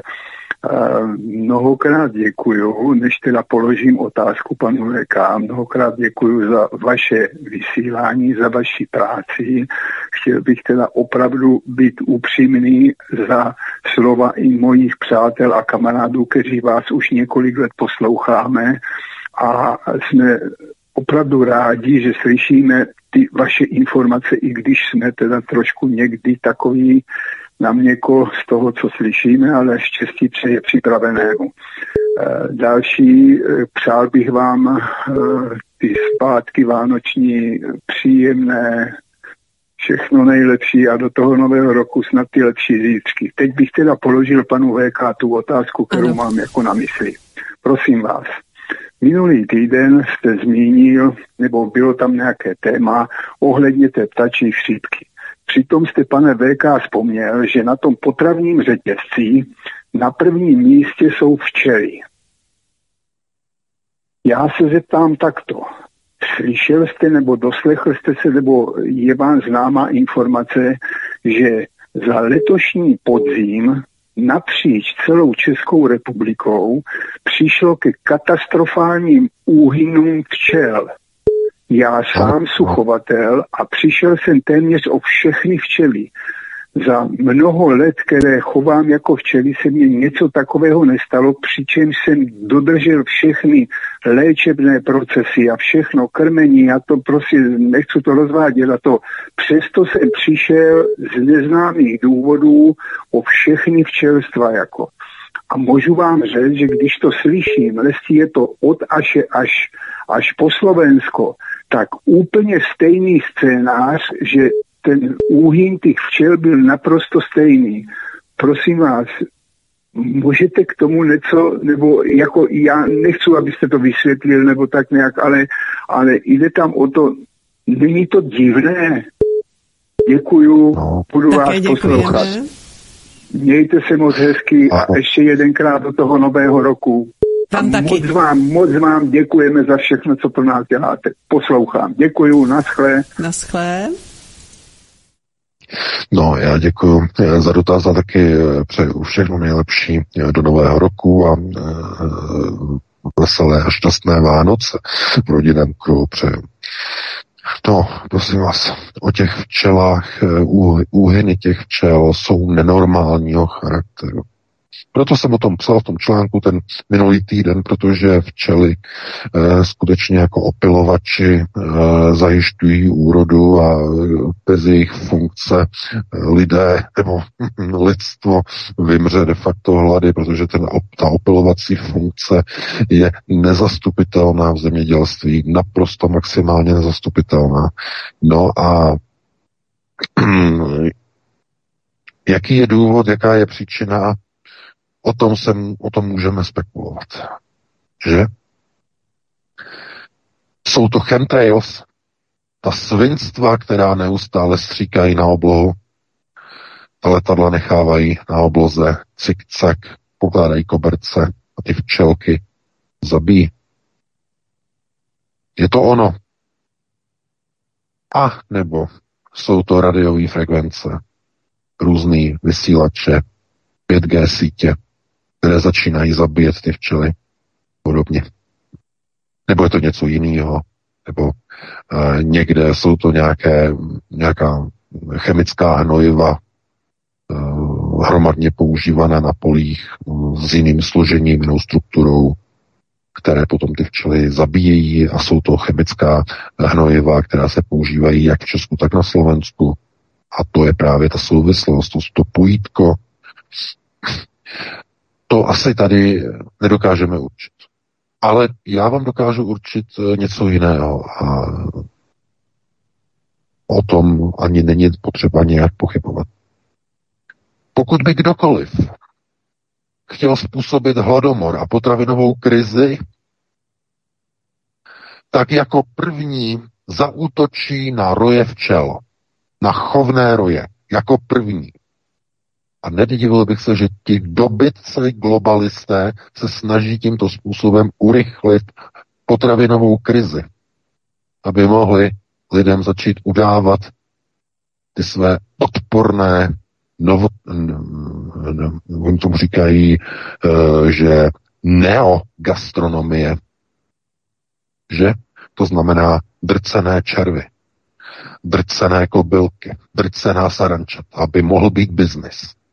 Protože když vyhnou včelstva, lidi budou, nebudou mít co jíst, budou se muset krmit tím, co jim globalisté nabídnou. Takže tohle to vám říkám. Když by někdo chtěl vyvolat a indukovat potravinovou krizi a chtěl to udělat globálně, zaútočí na roje včel, aby hromadně začaly hynout. To je realita. Takže chápete, oni jsou všeho schopní. Jenom se stačí podívat, co dělají globalisté v Holandsku. Oni střílí za zbraní do vlastních zemědělců, likvidují jim stáda skotu, aby byl nastartován hladomor, který povede k tomu, že zmizí bio, ani už neříkáme biologické, zmizí živočišné potraviny z trhu a budou nahrazeny hmyzem a červy. Je to, je to útěk za šílenstvím, co se děje v Holandsku. Doslova. Ale to je pouze malá izolovaná laboratoř, kde se oni si zkouší procesy řízení nad obyvatelstvem. Jakmile si to ověří, začnou to aplikovat globálně. Pod záminkou, že dusík tady, dusík tamhle, CO2 tady, CO2 tamhle. Vítku, my jsme zapomněli na základní téma, ty jsi mi nepřipomněl. Evropská unie uvalila daně, že to je ta novinka, uvalila daně na baráky, na jejich e, vytápění a na všechny průmyslové objekty, na kanceláře. E, budou se platit e, emisní povolenky z baráků a e, z podniků, z podnikových hal a z kanceláří. Tohle to všechno a stojí zatím česká vláda. stojí zatím Jurečka, stojí zatím uh, celý tady ten konkordát Fialovy vlády, obrovská kauza, obrovská věc, takže oni se nezastaví. Vůbec se nezastaví. Oni mají uh, svůj plán, oni mají svoji koncepci a přemýšlí, co nám ještě chybí, abychom urychlili přechod lidí k téhle nové gastronomii. No, musíme zlikvidovat tradiční gastronomii, tradiční produkci jídla, musíme vytvořit krizi, potravinovou krizi. A jak to udělat? No, zautočíme na uh, chovné roje včel.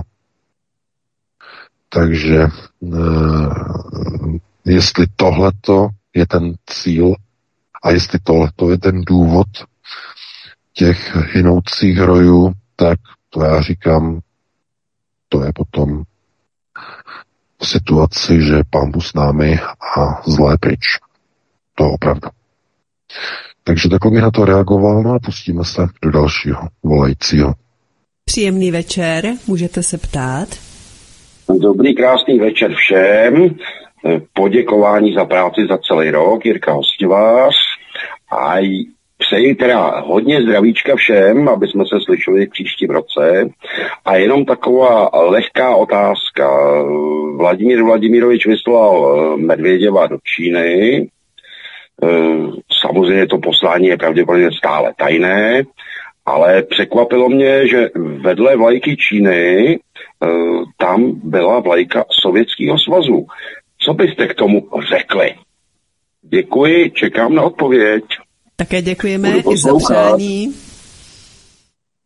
No, tak e, já bych chtěl nějakou, e, bych chtěl požádat o nějakou fotografii, to mi uniklo, abych to posoudil, že okem odborníka, protože se to je teda sovětská vlajka nebo čínská vlajka, protože někdy ty vlajky, pokud jsou jako stočený, srolovaný trochu dohromady, jsou na tom jsou zavěšený na těch stojanech, tak třeba je jenom vidět ta hvězda a podobně.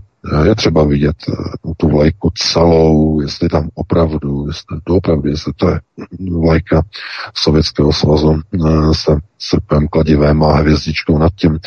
To znamená, pokud to máte, tak, tak eh, mi pošlete. Já se na to podívám.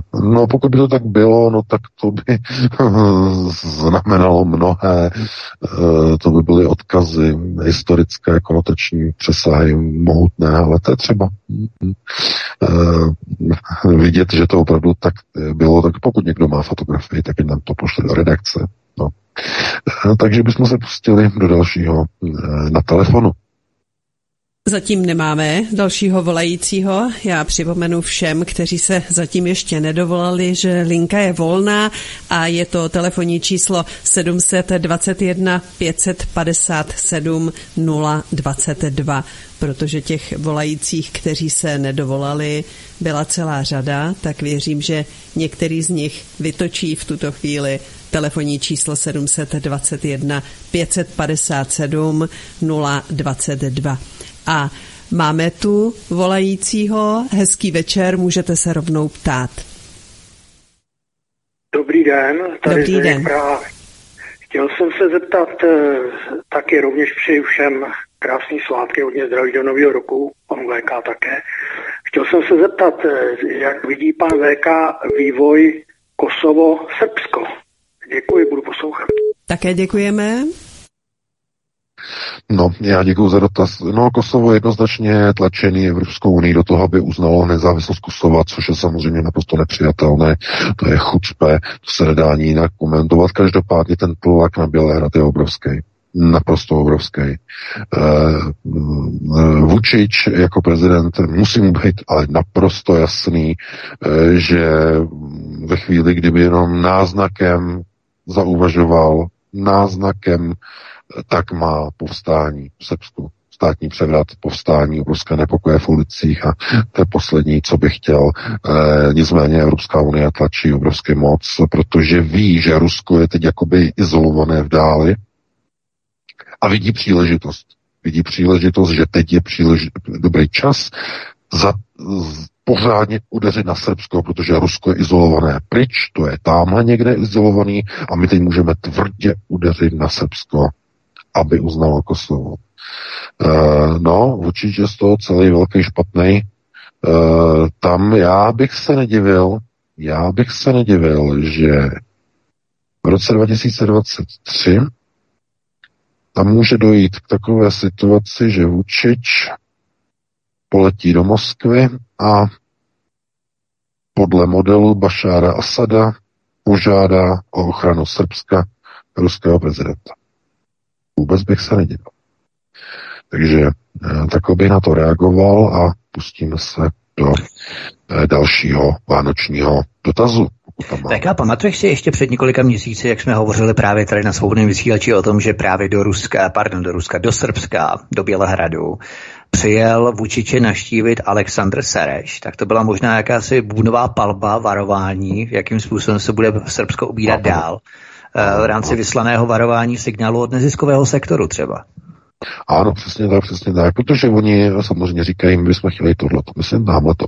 Přijedou prostě eh, takzvaně eh, varovat, že třeba udělat tohleto, tamhleto. A když Vučič nehne a nehnul, eh, tak najednou už prostě začínají tlačit partneři z Bruselu a najednou už nadcházejí silové procesy. Jenže ten silový progresor platí i pro Vučiče a i pro Srbsko. Srbsko mohlo odporovat když mělo sílu vojenskou, neodporovalo, na místo vydalo dobrovolně své lidi k tribunálu do Hágu, že svoboda Miloševiče dalšího eh, tím oslabili svůj národ obrovským způsobem. Eh, to je, no, zkrátka princip silového progresoru je neúprostný. Vy, pokud uh, máte někde nějakého uh, no, ne nepřítele, ale někdo, kdo je protivník. Váš protivník. A ten protivník na vás tlačí a vytváří procesy, tak vy, když mu nevystaví, nevystavíte stopku hned na začátku, tak každý další úder je silnější a vy jste o to slabší. Neustále. Každý další úder je silnější a vy o to více jste slabší. Eh, já se obávám, že Srbska přesně v této pozici. Eh, Priština, že jo, Kosovo, albánský Kosovo teď eh, de facto si klade další a další požadavky, to znamená ví, že Vučič je slabý, že, protože on je politik, Ježíš, Vučič, to je de facto to je srbský Lukašenko. Na Vučiče se můžete dívat jako na srbského Lukašenka, to je takový, ale jenom trochu v jiném formátu, v jiném vydání. Zkrátka, Vučič vždycky za každou, za každý situace dělal eh, politiku dvojžidličky, že jo, sedě na dvou židlích. Evropská židle a možná ta americká a ještě ta svoje, ta národní kosovská, Kosovo je Srbsko. Tuhle tu politiku odjede do téhle chvíle stejně jako Lukašenko do, do nedávna jel politiku dobré vztahy s Evropou, e, s Bruselem a dobré vztahy s Moskvou, tak to samé Vučič. A Vučič na to dojíždí úplně stejně jako Luky v Minsku. Úplně stejně. E, což může mít katastrofální dopady pro Srbsko. Konec konců i pro ten Minsk to nemusí být e, nic, nic extra světoborného, protože musí si uvědomit, že situace, která u něho vznikla v Bělorusku v roce 2019, ten pokus o státní převrat, ty demonstrace po volbách prezidenta, za to si Lukašenko může sám. To bylo samé ňu, ňu, ňu, ťu, ťu, ťu, e, s evropskými politikama celou dobu. Co on byl ve vládě, co on měl pod kontrolou Bělorusko, neustále ňu, ňu, ňu, ťu, ťu, ťu, přibližování s Evropskou unii a tak dále, a tak dále. A byl v tom na, ještě v polovině roku 2019. Byl s nima takový bratříček, že eh, všechno prostě z růžový, zalitý sluncem, že se pomalu říkalo, jako, že v Minsku bude nějaký zápas mistrovství světa, tam bude, že, že, že FIFA tam něco udělá podobně, protože si takové láskování obrovské a oni si řekli, hm, Luky je vařený, můžeme ho sejmout a spustili mu tam převrat. Majdan. Luky se zděsil, co provedl a začal volat o pomoc do Kremlu. Měl štěstí. Zavolal včas a e, Vladimir Vladimirovič poslal svoje vojska, no to vojsko, to je silné slovo, své bezpečnostní oddíly OMON, které e, s těma demonstrantama skoncovaly. A povstání potlačili. Bez jejich pomoci Lukašenko by byl mrtvý. Protože běloruští opozičníci ho chtěli oddělat. I s jeho synem. Takže hm, jsou určité paralely, že jo, a opravdu Lukašenko i Vučič e, dělají a dělali velice, velice podobnou politiku. To znamená takzvanou dvojžidličkovou politiku. Je velice výhodná, hm, přináší velké výhody, ale je strašně nebezpečná v dlouhodobém strategickém horizontu. Čím dále na těch dvou židlích sedíte, paradox, tím horší následky bude mít situace, kdy z jedné z těch židlí budete v jedné chvíli muset natrvalo odejít. Ta ztráta těch benefitů z té židličky, ze, ze které odejdete, může být fatální. Protože vy jste svoji zemi vytvořili závislou na obou židličkách. A obou. A ve chvíli, když se vystraní, eh, vyhradíte proti jedné z nich, tak vy přijdete o všechny ty benefity. No a Luky si musel vybrat ruskou židličku. Nic mu nezbývalo, protože v tom roce 2019 mu šlo o život. Západní židlička mu chtěla podříznout krk a oddělat celou rodinu. Panečku. Taková je realita pro Lukyho. No, takže takhle na to reagoval a pustíme se do dalšího volajícího. Hezký večer, jste ve vysílání, ptejte se. Dobrý večer, tady posluchač z východní Moravy. Zdravím všechny a měl bych jednu otázku jenom. Chtěl bych se pana zeptat, pana Vejka zeptat, co si myslí o tom, jak se všude propaguje fotovoltaika, že všude vyskakují reklamy na netu, garance vyřízení dotací, dotace 50%, volají různé společnosti, že všechno zařídí a hlavně buďte energeticky nezávislí. Tak nějak mi to nepasuje, že by měli globalisti takový zájem o lidi, aby byli nezávislí. Takže jaký to má skrytý nebo úmysl nebo účel, protože sám mám o to nějaký zájem. Jestli, jestli to má... Tak prostě takto, no a hlavně veselé svátky a nový rok. Děkujeme. A budu poslouchat. No, samozřejmě. Já děkuji. Hm, to je velice to je úplně velice jednoduché. Uh, všude podívejte se. Uh, pořiďte se elektrický kotel, je to výhodné. Začátkem 90. let. Došlo ke zhroucení socialistických podniků v Československu.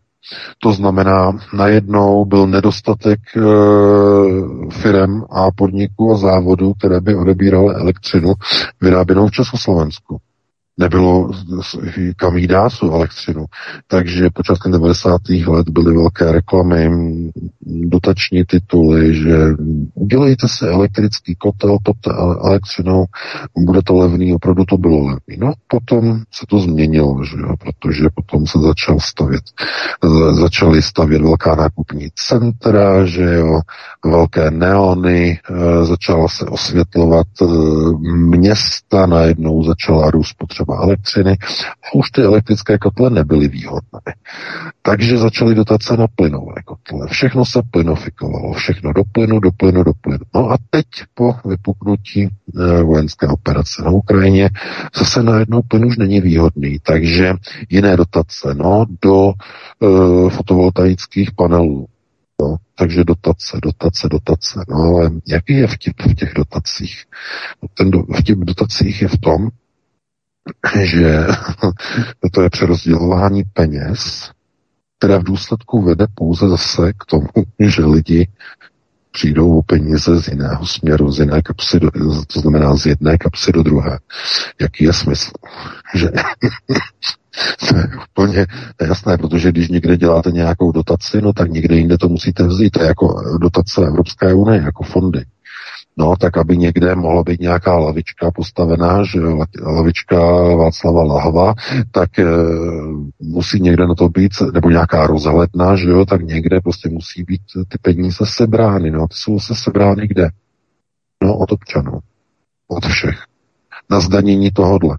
Dáme to, že jo, e, emise, uhlíky, dusíky. Chápete?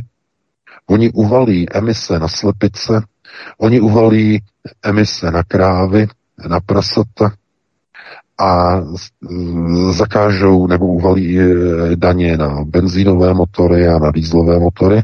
A ty peníze, které vy, vyberou, tak vám dají na fotovoltaiku a vy budete říkat, je, to je výborné, já ušetřím. Protože no to je přece výborné, oni mi dají polovinu, že Ale chápete, ve skutečnosti vám berou ty peníze z druhé kapsy z jiných titulů. Právě za pět, let, vašeho... za pět let zdaní i tu fotovoltaiku třeba. A samozřejmě zdaní i tu fotovoltaiku, ale oni vám vezmou, oni vám dají na sychu dotovanou elektriku e, na slunce, ale zároveň vám vezmou peníze z kapsy, protože vy ještě, vy ještě jezdíte to v tom autě na ten diesel anebo na ten benzín. A tam vám to vezmou zpátky. Takže to je z jedné, z jedné kapsy do druhé. Takže e, to byl asi poslední dotaz. Já mám ještě párem. jednoho volajícího. Dáme mu prostor. jsme, no dáme, my jsme neřekli, že to bylo poslední, jak tam vysel a my, teď jsme je poslední, ano. to ne, dáme. Můžete se ptát, hezký večer. Dobrý večer, já přeju uh, hezký sváteční a předvánoční čas všem posluchačům a vám za rádia. Mám jednoduchou otázku, jestli si myslíte, že současný globalizační procesy už je možné zvrátit pouzem antropoidem 2.0. Děkuju. Mějte se hezky a hezké svátky. Naschledanou. Děkujeme. Tak děkujeme, to byl no, poslední dotaz, posluchači, tak. Já děkuji za dotaz, já děkuji za dotaz. Tady řeknu jednu věc. Uh, antropoid mohl uspět kvůli tomu, že to byl krátký čas na převýchovu českého obyvatelstva. Uh, to, je, to je naprosto zásadní. Musíte si uvědomit, že uh, jako to není něco, co by bylo uh, jakoby otázkou prostě několika let, ale za těch pár let války nestačili nacisté převychovat, něme, převychovat české obyvatelstvo. Chápete? To znamená, když došlo k tomu atentátu, tak eh, to mělo, mělo ten výraz na ten český národ minimálně z historického hlediska. Ale nevyhnalo to lidi do nějakých ulic k povstání proti nacistům. To ne to vůbec ani omylem, ani náhodou. Ale co se týče tedy odstraňování... To bylo naopak, přece byl Moravec na Václaváku, tam bylo 100 tisíc lidí, kteří podporovali, že Václava Moravec. Ne, já, nemlu, já nemluvím o Moravcovi, nemluvím o propagandě, ale o tom, že by něco vyhnalo lidi ze zdola do ulic. Něco jsou jiného, jsou demonstrace, které uh, jsou pořádány na Povel a Befel. Jo? To mluvím o... Jasně, vlastně, spontánní záležitost. O, o spontánní zpětné vazby obyvatelstva, o tom hovořím. Ne o tom, kdo byl povinně někam nahnaný a podobně. Ale uh, odstranit někoho je dneska v naší situaci naprosto to je jako kdybyste stříleli Eh, proti, já nevím, no, proti Hejnu Vos, prostě z pistole, jo, prostě nějakou velkou pistoli a prostě zastřelit prostě toho Hejna, to je prostě nesmysl. E, musíte si uvědomit, že na rozdíl od e, doby tedy atentátu na Heidricha, Česká republika žije v tom systému již 33 let, 1,5 generace. A ta společnost již je převychována. Když někde by se objevil se nějaký kubiš a e, nějaký gabčík a další a sundali by někde nějakého politika a měli by k tomu nějaký jakýkoliv důvod, nic, tak nejenom, že by to nic nespůsobilo, nějakou odezvu, ale zkrátka Eh, je velmi pravděpodobné, skoro jisté, že by to vyvolalo odpor přímo u obyčejného obyvatelstva. Protože to obyvatelstvo zkrátka je přeprogramované. Už po těch 33 letech. To obyvatelstvo chce tu liberální demokracii. Chce ty benefity. Je to do značné míry problém takzvané, uh, tomu říkám, uh, no, systém Harmasanové politiky, že? to bylo, myslím, v České sodě, ale to bylo trefné samozřejmě. Harmasan, to, to byla, myslím, nějaká značka eh, toho toaletního papíru, že jo, který nebyl nějaký no, koncem 70. let, to byl nějaký výpadek toaletního papíru. A eh, ten výpadek toho Harmasanu vedl eh, ke změně na čele vedení komunistické strany Československa, eh, kdy Gustav Husák byl odejít jako generální tajemník a zůstal jenom prezidentem a na jeho místo generálního tajemníka eh, byl eh, samozřejmě dosazený Miloš Jakeš. A to bylo způsobené nedostatkem harmasanu, toaletního papíru v Československu po dobu 11 měsíců. Takže nákupní vozík fungoval právě i v tom Československu socialistické. Harmasanová politika. A tohle jenom ukazuje, že v národě se nic moc zase až tak nemění. Eh, charakteru národa se nemění skoro prakticky vůbec nic. Když je ten vozík nějak naplněný, tak není důvod protestovat. A když nějaký vlastenec aby někde kopíroval nějaké procesy antropoid, tak dosáhne jenom toho, že z toho odstraněného politika se stane mučedník, že? By mu začali stavět bysty všude a všude samé pomníky. A na jeho místo by byl okamžitě dosazený jiný kádr, ještě horší, ještě brutálnější. Proč? No, protože ten národ by nehnul ani brvou. Ten národ zkrátka chodí k volbám a volí takové politické sestavy, jaké volí. A to je prostě zkrátka realita. Uh, no, s jakým by to bylo přesahem, to už si neřekneme, protože máme 22.06. Takže, přátelé, Vítku, uh, Helenko, všichni naši posluchači, čtenáři, já vám přeju krásné prožití vánočních svátků roku 2023. Užijte si to v kruhu rodiny, v rodinném vnitřním kruhu, uh, se svými dětmi, se svými příbuznými, se svými rodiči hlavně. Tohle to všechno si užijte vyčkejte si na Ježíška, až přijde, že jo, uh, přinese různé dárky, uh, přinese světlo, že z Betléma, rozsvítí ve vaší rodině možná nějakou naději, ale spíš než naději rozsvítí vzpomínky, světlo vzpomínek, rozsvítí nostalgii, rozsvítí melancholii a rozsvítí e, obrazy toho, jaké to bylo být u toho stromku s těmi, se kterými už být nemůžete. A zároveň e, jaké krásné e, vzpomínky budou mít vaše děti, vaše vnoučata právě z těchto chvil, když stojíte u toho vánočního stromku. Takových chvilek si musíme všichni opravdu velice cenit, protože jsou to okamžiky, které jsou s velkým přesahem a s velkou transcendencí.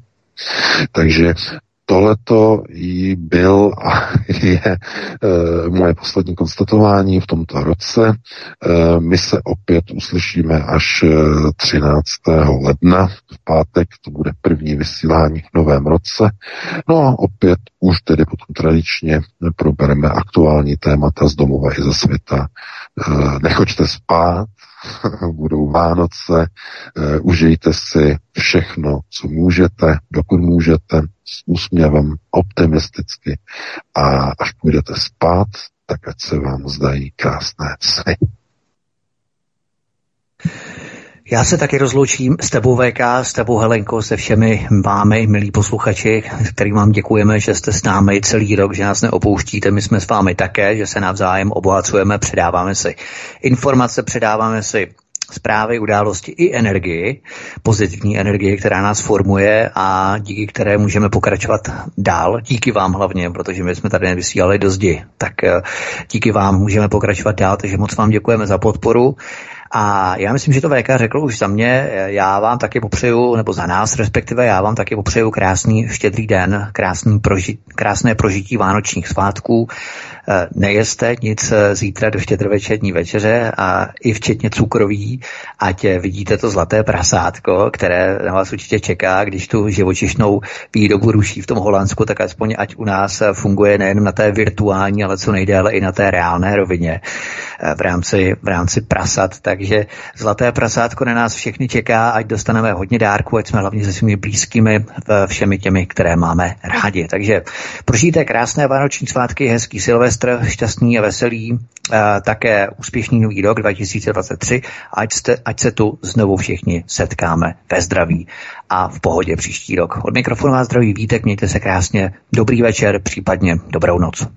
Já se s vámi také loučím. Děkuji jak VK, tak Vítkovi za všechna ta zajímavá a odvážná vysílání a ze studia Helen přeji vám všem hezký zbytek večera, klidný a pohodový zítřejší štědrý den a přeji nám všem klid na duši a klid zbraní.